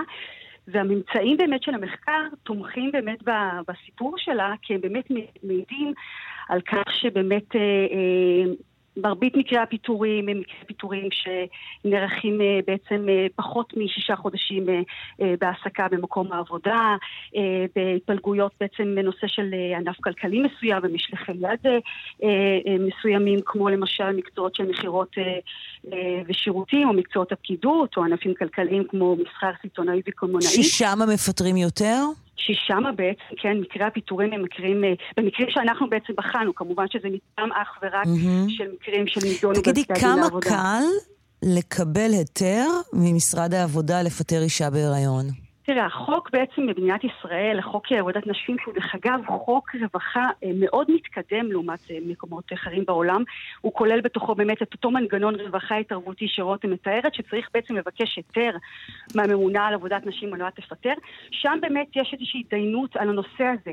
שם מעסיקים מעלים טענות, למה בעצם העילה לפיטורים, אם זה יכול להיות נושא של תפקוד, זה יכול להיות נושא של אה, בעצם עניין של אה, צמצומים או פשיטת רגל. Mm-hmm. ואני יכולה לבוא ולומר שבעצם יש מדי שנה אלפי מקרים שבעצם נידונים לפני הממונה על עבודת נשים. חלקם באמת מגיעים בסופו של דבר להתדיינות בבתי הדין לעבודה. יש פה דרך אגב עוד הרבה מאוד מקרים שלא מגיעים לפתחם של בתי הדין לעבודה. כי מה? מה שאנחנו בחנו זה קצה הקרחון. יש הרבה מאוד נשים שיש בעצם חובות קושי, גם כמובן להגיש תביעה. Mm-hmm. כלומר, מפטרים חובות... אותם ואין להם מה לעשות, הם לא, הם, לא, כן. הם, הם לא הולכות ומנסות uh, לקרוא, ל, ל, לאתגר את זה באופן משפטי, נכון, אלא נכון. נאלצות לקבל את זה כי אין להם ברירות. אין להם, נכון, מש... כי. זה גם עניין של משאבים כספיים, mm-hmm. וגם עניין של משאבים רגשיים, לעמוד בבית הדין מול המעסיק. אה, ולבוא ובעצם לטעון את הטענות, ולבוא ולהציג, ובאמת להתעסק שוב באותם כאבים, כמו שרותם מתארת, את התחושה בעצם מבפנים. זה משהו שדורש משאבי נפש. והעילה המרכזית לפיטורים כשמפטרים מישהו שכש... כי... כשהיא בהיריון, כי הרי אסור לפטר אותך כי נכון. את בהיריון, נכון? זה לא נכון, לא יכולה להיות הסיבה. אז מה נכון. העילה? העילה בעצם השכיחה ביותר שאנחנו מצאנו במחקר זה נושא של תפקוד. אה, כלומר, את לא מתפקדת כמו שצריך. נכון, נושא של תפקוד והרבה פעמים נושא גם של התפטרות. זאת אומרת, לא אנחנו פיטרנו, את זאת שהתפטרת מיוזמתך. אלו עילות שאפשר בעצם לקבל, יש איזושהי מחלוקת לגביהן, לעומת עילות יותר בעצם על התחום, מה שנקרא, המאוד מוחלט, כמו מצב של מצב כלכלי ופשיטת רגל, שזה יותר קל להוכיח. שבעצם הפיטורים נעשו שלא בעקבות ההיריון. ומה את אומרת על הטיעון הזה של מעסיקים? אוקיי, אני אייצג אותם לרגע בשיח הזה, בעיקר מעסיקים קטנים. להעסיק אישה בהיריון, זה בעיה, יש הרבה היעדרויות, היא יוצאת לחופשת נכון. לידה, כבר השקעתי, כבר לימדתי אותה, עכשיו היא תיעלם לי לשלושה ארבעה חודשים, אז אני אהיה חייב לקבל אותה בחזרה, אני צריך לקבל עובדת זמנית. נניח במקומות נכון. עבודה גדולים, אפשר להגיד, תסתדרו. כן? אבל נניח מקום עבודה קטן, אז, אז, אז מה, מה את עונה על זה? אז השאלה דרך אגב מצוינת, והאמת היא שחשוב גם לעורר אותה, כי באמת זה משהו שחשוב לדבר על הפיל שבחדר. זה משהו שאנחנו נתקלים גם בהרצאות על המחקר וגם בתגובות לכתבה שפרסמנו. אז דבר ראשון, זה ברור שבעבור חלק מהמעסיקים הסיטואציה לא תמיד אידיאלית בעבורם. חלק מהנשים באמת סובלות מקשיים בריאותיים, חלק מהנשים נהדרות במהלך ההיריון, חלקן יוצאות לחופשת לידה, חלקן גם לא חוזרות לאחר מכן. אה, בעצם אה, אה, אחרי בעצם חופשת לידה, ולעיתים זה באמת מתבטא, מתבטא באמת בקושי, בעיקר באמת בקרב עסקים קטנים שצריכים לשרוד את היום. אבל אני אתאים גם את הצד השני. מצד שני, נשים הן אלה שיולדות. והמחקרים באמת מראים ש-90% מהעובדות תחווינה לפחות הריון אחד במהלך חיי העבודה שלהן. ויש גם, ואני חייבת להגיד גם בצד הנוסף, יש הרבה מאוד נשים, ואני נפגשת עם הרבה מאוד במהלך המחקרים, שעובדות עד ממש הרגע האחרון לפני הלידה, ומתפקדות באופן תקין ורגיל לחלוטין. אז יש פה בעיה. וגם, צריך להגיד שזה סופר לגיטימי, גם, את יודעת, לצאת, לח... ל... ל... להפסיק לעבוד בשלב כזה או אחר, כי את לא יכולה יותר, כי נכון, זה, זה בסדר, זה סופר נכון, לגיטימי. נכון, יש איזשהו קושי. או להאריך את חופשת הלידה, כי את רוצה להישאר יותר, זה סופר לגיטימי. לחלוטין, בשביל מנת אה, באמת לטפל בילד. ואני חושבת שבסופו של דבר צריך פה איזשהו איזון. צריך לשמר באמת בין הזכות הניהולית של המעסיק, בעיקר מעסיקים קטנים, באמת אה, להמשיך ובעצם לנהל את העסק שלהם באופן רווחי. Mm-hmm. ומצד שני, כמובן שלאפשר okay. אוקיי. לעובדת להתפרנס בכבוד, ואני חייבת להגיד רק נקודה אחת, שנשים שבאמת מפוטרות במהלך ההיריון שלהן, ניזוקות מאוד מבחינה תעסוקתית, קשה להן מאוד לחזור למעגל העבודה, mm-hmm. וגם לאחר מכן. Mm-hmm. ולכן יש לנו בעצם איזון שצריך לעשות בין הזכות כן. חוקית, חברתית וארגונית. רותם, אה, לפני שאנחנו מסיימות אני חוזרת אלייך. בסופו של דבר את טבעת וזכית. אה, וקיבלת גם את מה שביקשת. לא רצית לחזור לעבוד אצלם, נכון? למרות שהם היו נכון. מוכנים לקבל אותך. נכון. ועכשיו, חזרת לעבודה? לא, הם, הם עדיין מציעים לי לחזור, אבל אה, אחרי כל ההתנהלות שלהם, גם הם לא עשו את זה בדרך ישרה, mm-hmm. את הפיטורים, ברגע שהחוק הממנה על עבודת נשים התערב, הם ישר התחילו אה, לשנות כיוון ולהתחיל לסלף דברים, אז לא הייתי מוכנה לחזור גם היום. ואת רוצה לחזור לעבודה בכלל? כן, אני אחזור לעבודה כמובן, אני כבר, ברוך השם, אחרי הלידה ואני אחזור, אבל אליהם בטוח לא. אוקיי, בהצלחה, שיהיה. תודה רותם. רבה. תודה רבה. אה, תודה רבה לך, ועורכת הדין- אה, הדין נעמה ברון אה, שמילוביץ, דוקטורנטית בחוג לש- בחוג לשירותי אנוש, אוניברסיטת חיפה. אה, פרסומת, ותכף חוזרים. 11.42 כאן בסדר יום. בוקר טוב לדניאל הפוסק.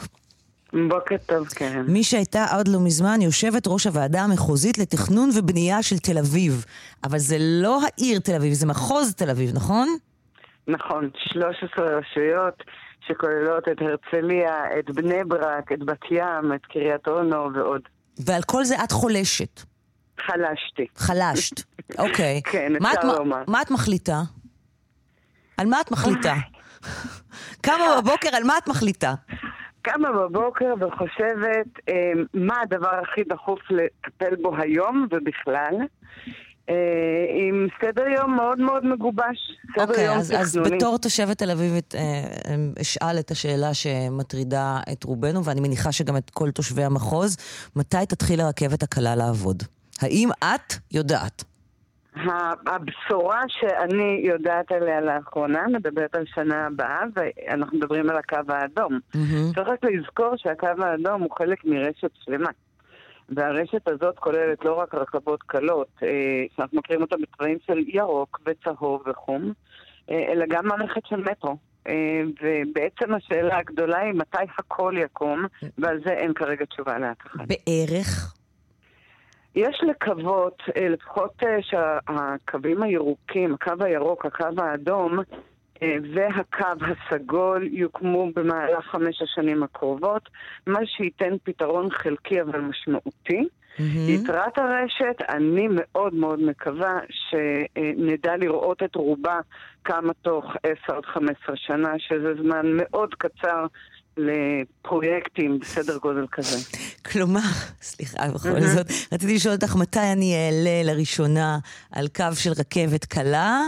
את אומרת אולי בעוד שנה, שנה וחצי כן. על הקו הסגול, כן. אבל מטרו, 15 שנה לפחות.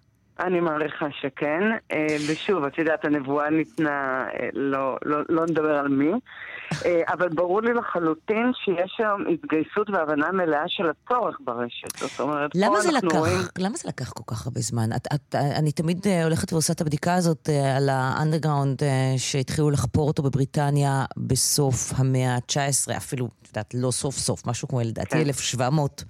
80, אה, סליחה, 1870 ומשהו, משהו כזה, אם אני לא טועה, ומדינות לכאורה פחות מפותחות מישראל כבר בערי הבירה שלהם יש רכבת תחתית, וכאן זה לא קרה. למה? שאלה מצוינת, ובואי נסתכל קצת אחורה ואז קצת קדימה. אז קודם כל אנחנו מסתכלים על התקופה שאנחנו קיימים כמדינה, 70 שנה, לא הרבה. אה, וכבר, עוד לפני שהמדינה כבר קמה, כבר התחילו לדבר על הצורך הזה. זאת אומרת, זיהו שמתישהו נצטרך. אה, ואנחנו רואים שבמשך הזמן, למשל בשנות ה-90, שהתחילו לקדם את הרכבות הקלות, באה עיריית תל אביב כבר אז ואמרה שברור שרכבת קלה לא תיתן את מלוא המענה. אה, זאת אומרת שהיו שיקולים כלכליים, שיקולים של זמינות, שאמרו בואו נתחיל עם זה ונראה. אה, בינתיים אנחנו רואים שעוד לא הקימו, זאת אומרת עוד לא קם הקו האדום הראשון, אה, והמדינה כבר, המדינה היום כבר מבינה לחלוטין את הצורך של המטרו. אז הרבה פעמים פרויקטים שהם כל כך גדולים וצורכים משאבים כל כך גדולים, מנסים לעשות אותם שלב אחר שלב. אה, כשאת שואלת האם נכון היה לפני 30-40 שנה, כשכבר זיהו שיהיה קיים צורך להתארגן מראש על מערכת של מטרו, התשובה היא כן, וזאת חוכמה שהיא בדיעבד. קראתי שלמדת אדריכלות בהולנד, והיית נכון. אפילו אדריכלית בעיריית דלפט. דלפט זה אלה נכון. של הצלחות המצוירות, נכון? נכון. נכון. אוקיי. ואת באה לתל אביב ב-1995, אני קוראת uh, מהכתבה המצוינת כן. של שלומית צור שהתפרסמה בדה מרקר, ומגלה שבאחת הערים השטוחות ביותר, נכון, יחסית uh, זה, um, אין כמעט שבילי אופניים. נכון. ומה עבר לך בראש? שחייבים פה אופניים. אני גם הגעתי עם האופניים שלי ולא היה לי כל כך לאן לנסוע איתם. אה, ומה אמרו לך. כשאמרת, מה עשית אז? כי היית במחלקת ההנדסה, נכון? בעיריית תל אביב. מה, מה הדבר הראשון שאומרים למישהו שמגיע מהולנד? נו. כאן, זה לא הולנד? אז זה מה שאמרו לי, אמרו לי פה זה לא הולנד וכאן זה לא אמסטרדם.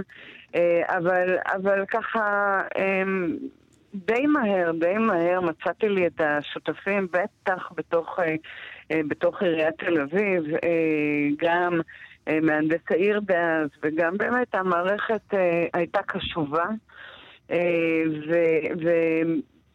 והתמזל מזלי באמת ש, שבזכות הקשרים שלי בהולנד ידענו להביא מומחים לתכנון שבילי אופניים, וזה קרה בשנת 97, אם אני זוכרת נכון, וככה בצורה מאוד מהירה הצלחנו לייצר הצעה ראשונית ולהתקדם איתה. אז תסבירי לי את האנומליה שבה בחלק גדול מכבישי העיר, למשל נניח בשכונה שבה אני גרה, רמת ישראל ביצרון, שביל כן. האופניים מגיע לשום מקום. Mm-hmm. כלומר, הוא, הוא, יש שביל אופניים על חלק מסוים מהכביש, וזהו. ואז זהו, ואז את או עולה על המדרכה, או נוסעת, אני לא נוסעת על אופניים, כי לצערי לא הצלחתי ללמוד עד היום, אני יודעת שזה נשמע עלוב ולאים, אבל זה המצב, כן, כן, מישהי מהצד השני של הזכוכית עושה, גם אני, גם אני, כן, אבל אני הולכת המון ברגל. אז אני רואה ו- ו- וחווה את uh, רוכבי האופניים החמודים מתנגשים בי כשהם נוסעים על המדרכה, כי נגמר להם השביל אופניים. כי מה, כי אין לנו תכנון ראשוני, בגלל זה זה נראה ככה? גם, וגם בגלל שכל כך זה להכניס שביל אופניים לתוך מרקם רחובות קיים, וזאת משימה מאוד מאוד מורכבת. הרי מה? קודם היה לך מדרכה והיה לך כביש, נכון? והכביש שירת את המכוניות, ועכשיו בתוך זה, בכף נעליים, את מנסה להכניס שביל. אז בהתחלה אי אפשר היה לדבר על זה ששבילים יהיו על חשבון הכביש, כי את יודעת, העדיפות הייתה לרכב הפרטי. היום השיח הזה משתנה, אז אנחנו רואים איך לאט לאט החניות נעלמות מהרחובות mm-hmm. ומפנות את, המקיים, את המקום לשבילים. היו ניסיונות לעשות שבילים שהם מאוחדים עם המדרכה. אז זה יוצר קונפליקט כמובן בין רוכב האופניים להולך הרגל. כן. צריך לזכור שהולך הרגל הוא תמיד החוליה החלשה. Mm-hmm. הוא הכי פגיע, ולכן הוא צריך לקבל את הפריוריטי, את המקום הראשון בחלוקת וזה המרחב. וזה לא ככה בתל אביב היום. זה עדיין, זה לא היה ככה, זה לאט לאט הופך להיות ככה, ומה שאנחנו גם רואים, זה שבהתחלה היו באמת מעט מאוד אופניים, אז, אז כמעט לא היה קונפליקט.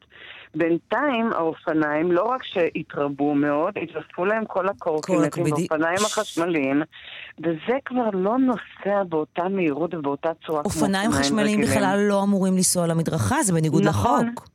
נכון. אבל הדבר הזה, חוסר הבהירות הזאת... כי חייו של הולך הרגל, כן, בתל אביב, אבל גם בחלק מהערים סביבו, רמת גן, גבע... הם בסכנה מתמדת. והם חייבים להיות במקום ראשון. הפריוריטי לא. הזה חייב אה, לעמוד מ... בפני כל המתכננים וכל מקבלי ההחלטות. מה את אומרת לתל אביבים שנלחמים אה, במאמץ להוציא את, ה, אה, את המכוניות הפרטיות מהעיר? ב... יש פה מין איזשהו, את יודעת, מין כזה, חלק מהתל אביבים רוצים שיהיו פחות מכוניות בעיר, וחלק מהתל אביבים אומרים, רגע, תש... תשאירו לנו את החניות שלנו, איפה את? כן. אני... המכונית הפרטית צריכה לצאת מהעיר? לגמרי. לגמרי, לגמרי, את אומרת. אין דרך אחרת, וברשותך אני אגיד רגע ממש בקצרה למה. Mm-hmm.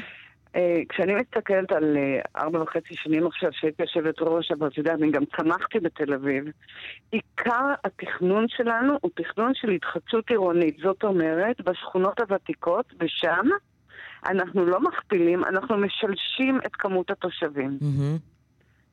כי זאת הדרך היחידה להגדיל את הבנייה, את המקומות המגורים בתל אביב, נכון. רק למעלה, אין דרך אחרת. נכון, אז תראי מה קורה. הרחוב נשאר באותו רוחב. ולרחובות קטנים של עשרה, 12 מטר, והם מקבלים פי שלוש יותר תושבים, אז פי שלוש יותר מכוניות.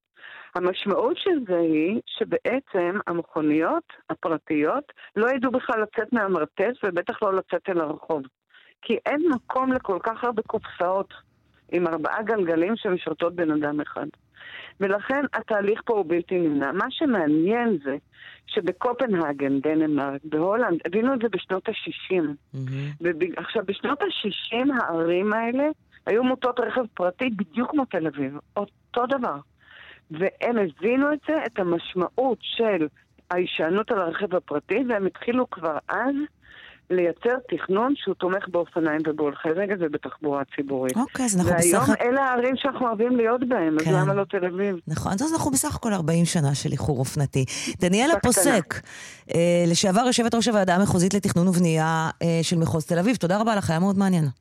תודה רבה גם לך ויום טוב לכולם. תודה.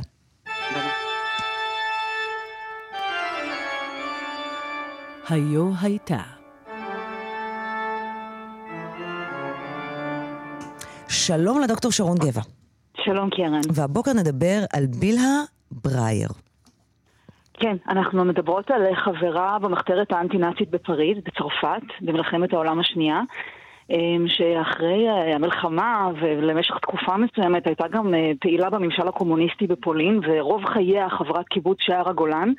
שבכלל לא רצתה לדבר על זה. היא לא רצתה לספר יותר מדי על אה, פועלה במחתרת, היא, לא, היא אמרה שהיא לא מוכנה לקבל פרס, היא אמרה שהיא עשתה את כל מה שהיא עשתה בשביל ערכים, בשביל יושרה, ובסוף בסוף, כשגבו את עדותה ושמרו אותה בארכיון שער הגולן, כתוב למעלה, לא לפרסום. Hmm.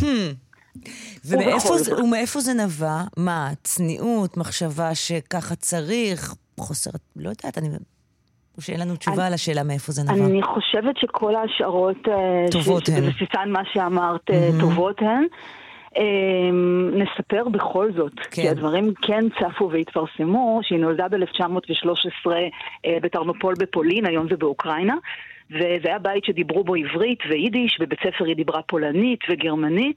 אה, ואימא שלה נפטרה כשהיא הייתה ילדה, וכשהיא הייתה בת 13 היא עלתה ארצה, פעם ראשונה עם אבא שלה.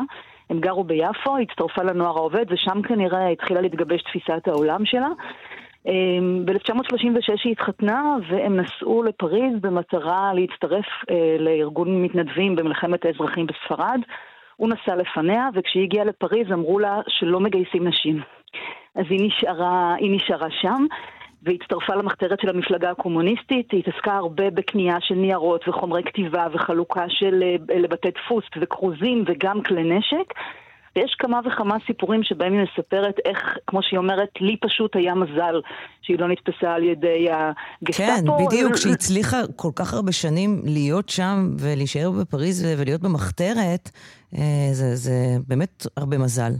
לא רק מזל, גם תושייה. פעם אחת היא מספרת שהיא ירדה מהר במדרגות במטרו, וכשהיא רצתה לצאת, אה, ביקשו ממנה את התעודת, התעודות שלה, את הניירות שלה שהיו מזויפות, והיא לא זכרה אה, כבר מה, מה כתוב שם בתעודות האלה, ואז היא מספרת איך היא עמדה וקראה מעבר לכתפו של השוטר וגילתה אה, בעצם מה השם שלה.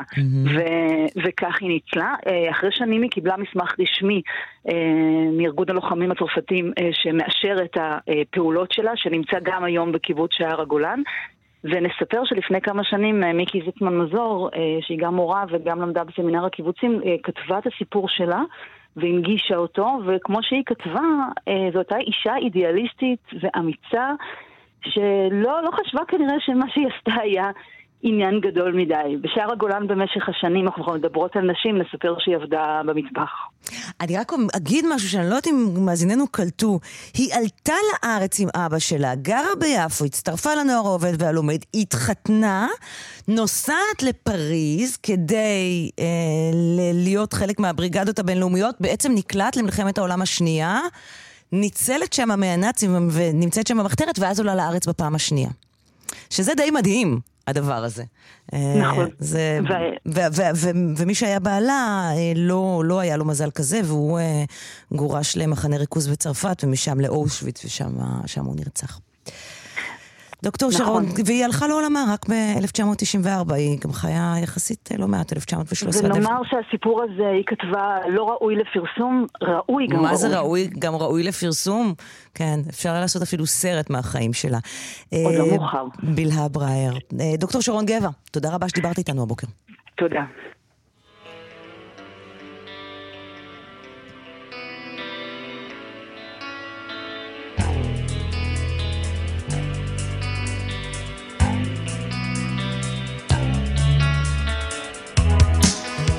נגיד תודה לעושות ולעושים במלאכה. בעריכה היו מירית הושמן מיטרני ותימור טל, בהפקה דנית שוקרון ידידיה ושירלי ויילה, לביצוע הטכני רומן סורקין. תודה רבה לכם, מאזינים יקרים, שהייתם איתנו בשעתיים של סדר יום. אנחנו נהיה כאן גם מחר, באותה השעה, עשר בבוקר שלכם. המשך יום מצוין, תשמרו על עצמכם.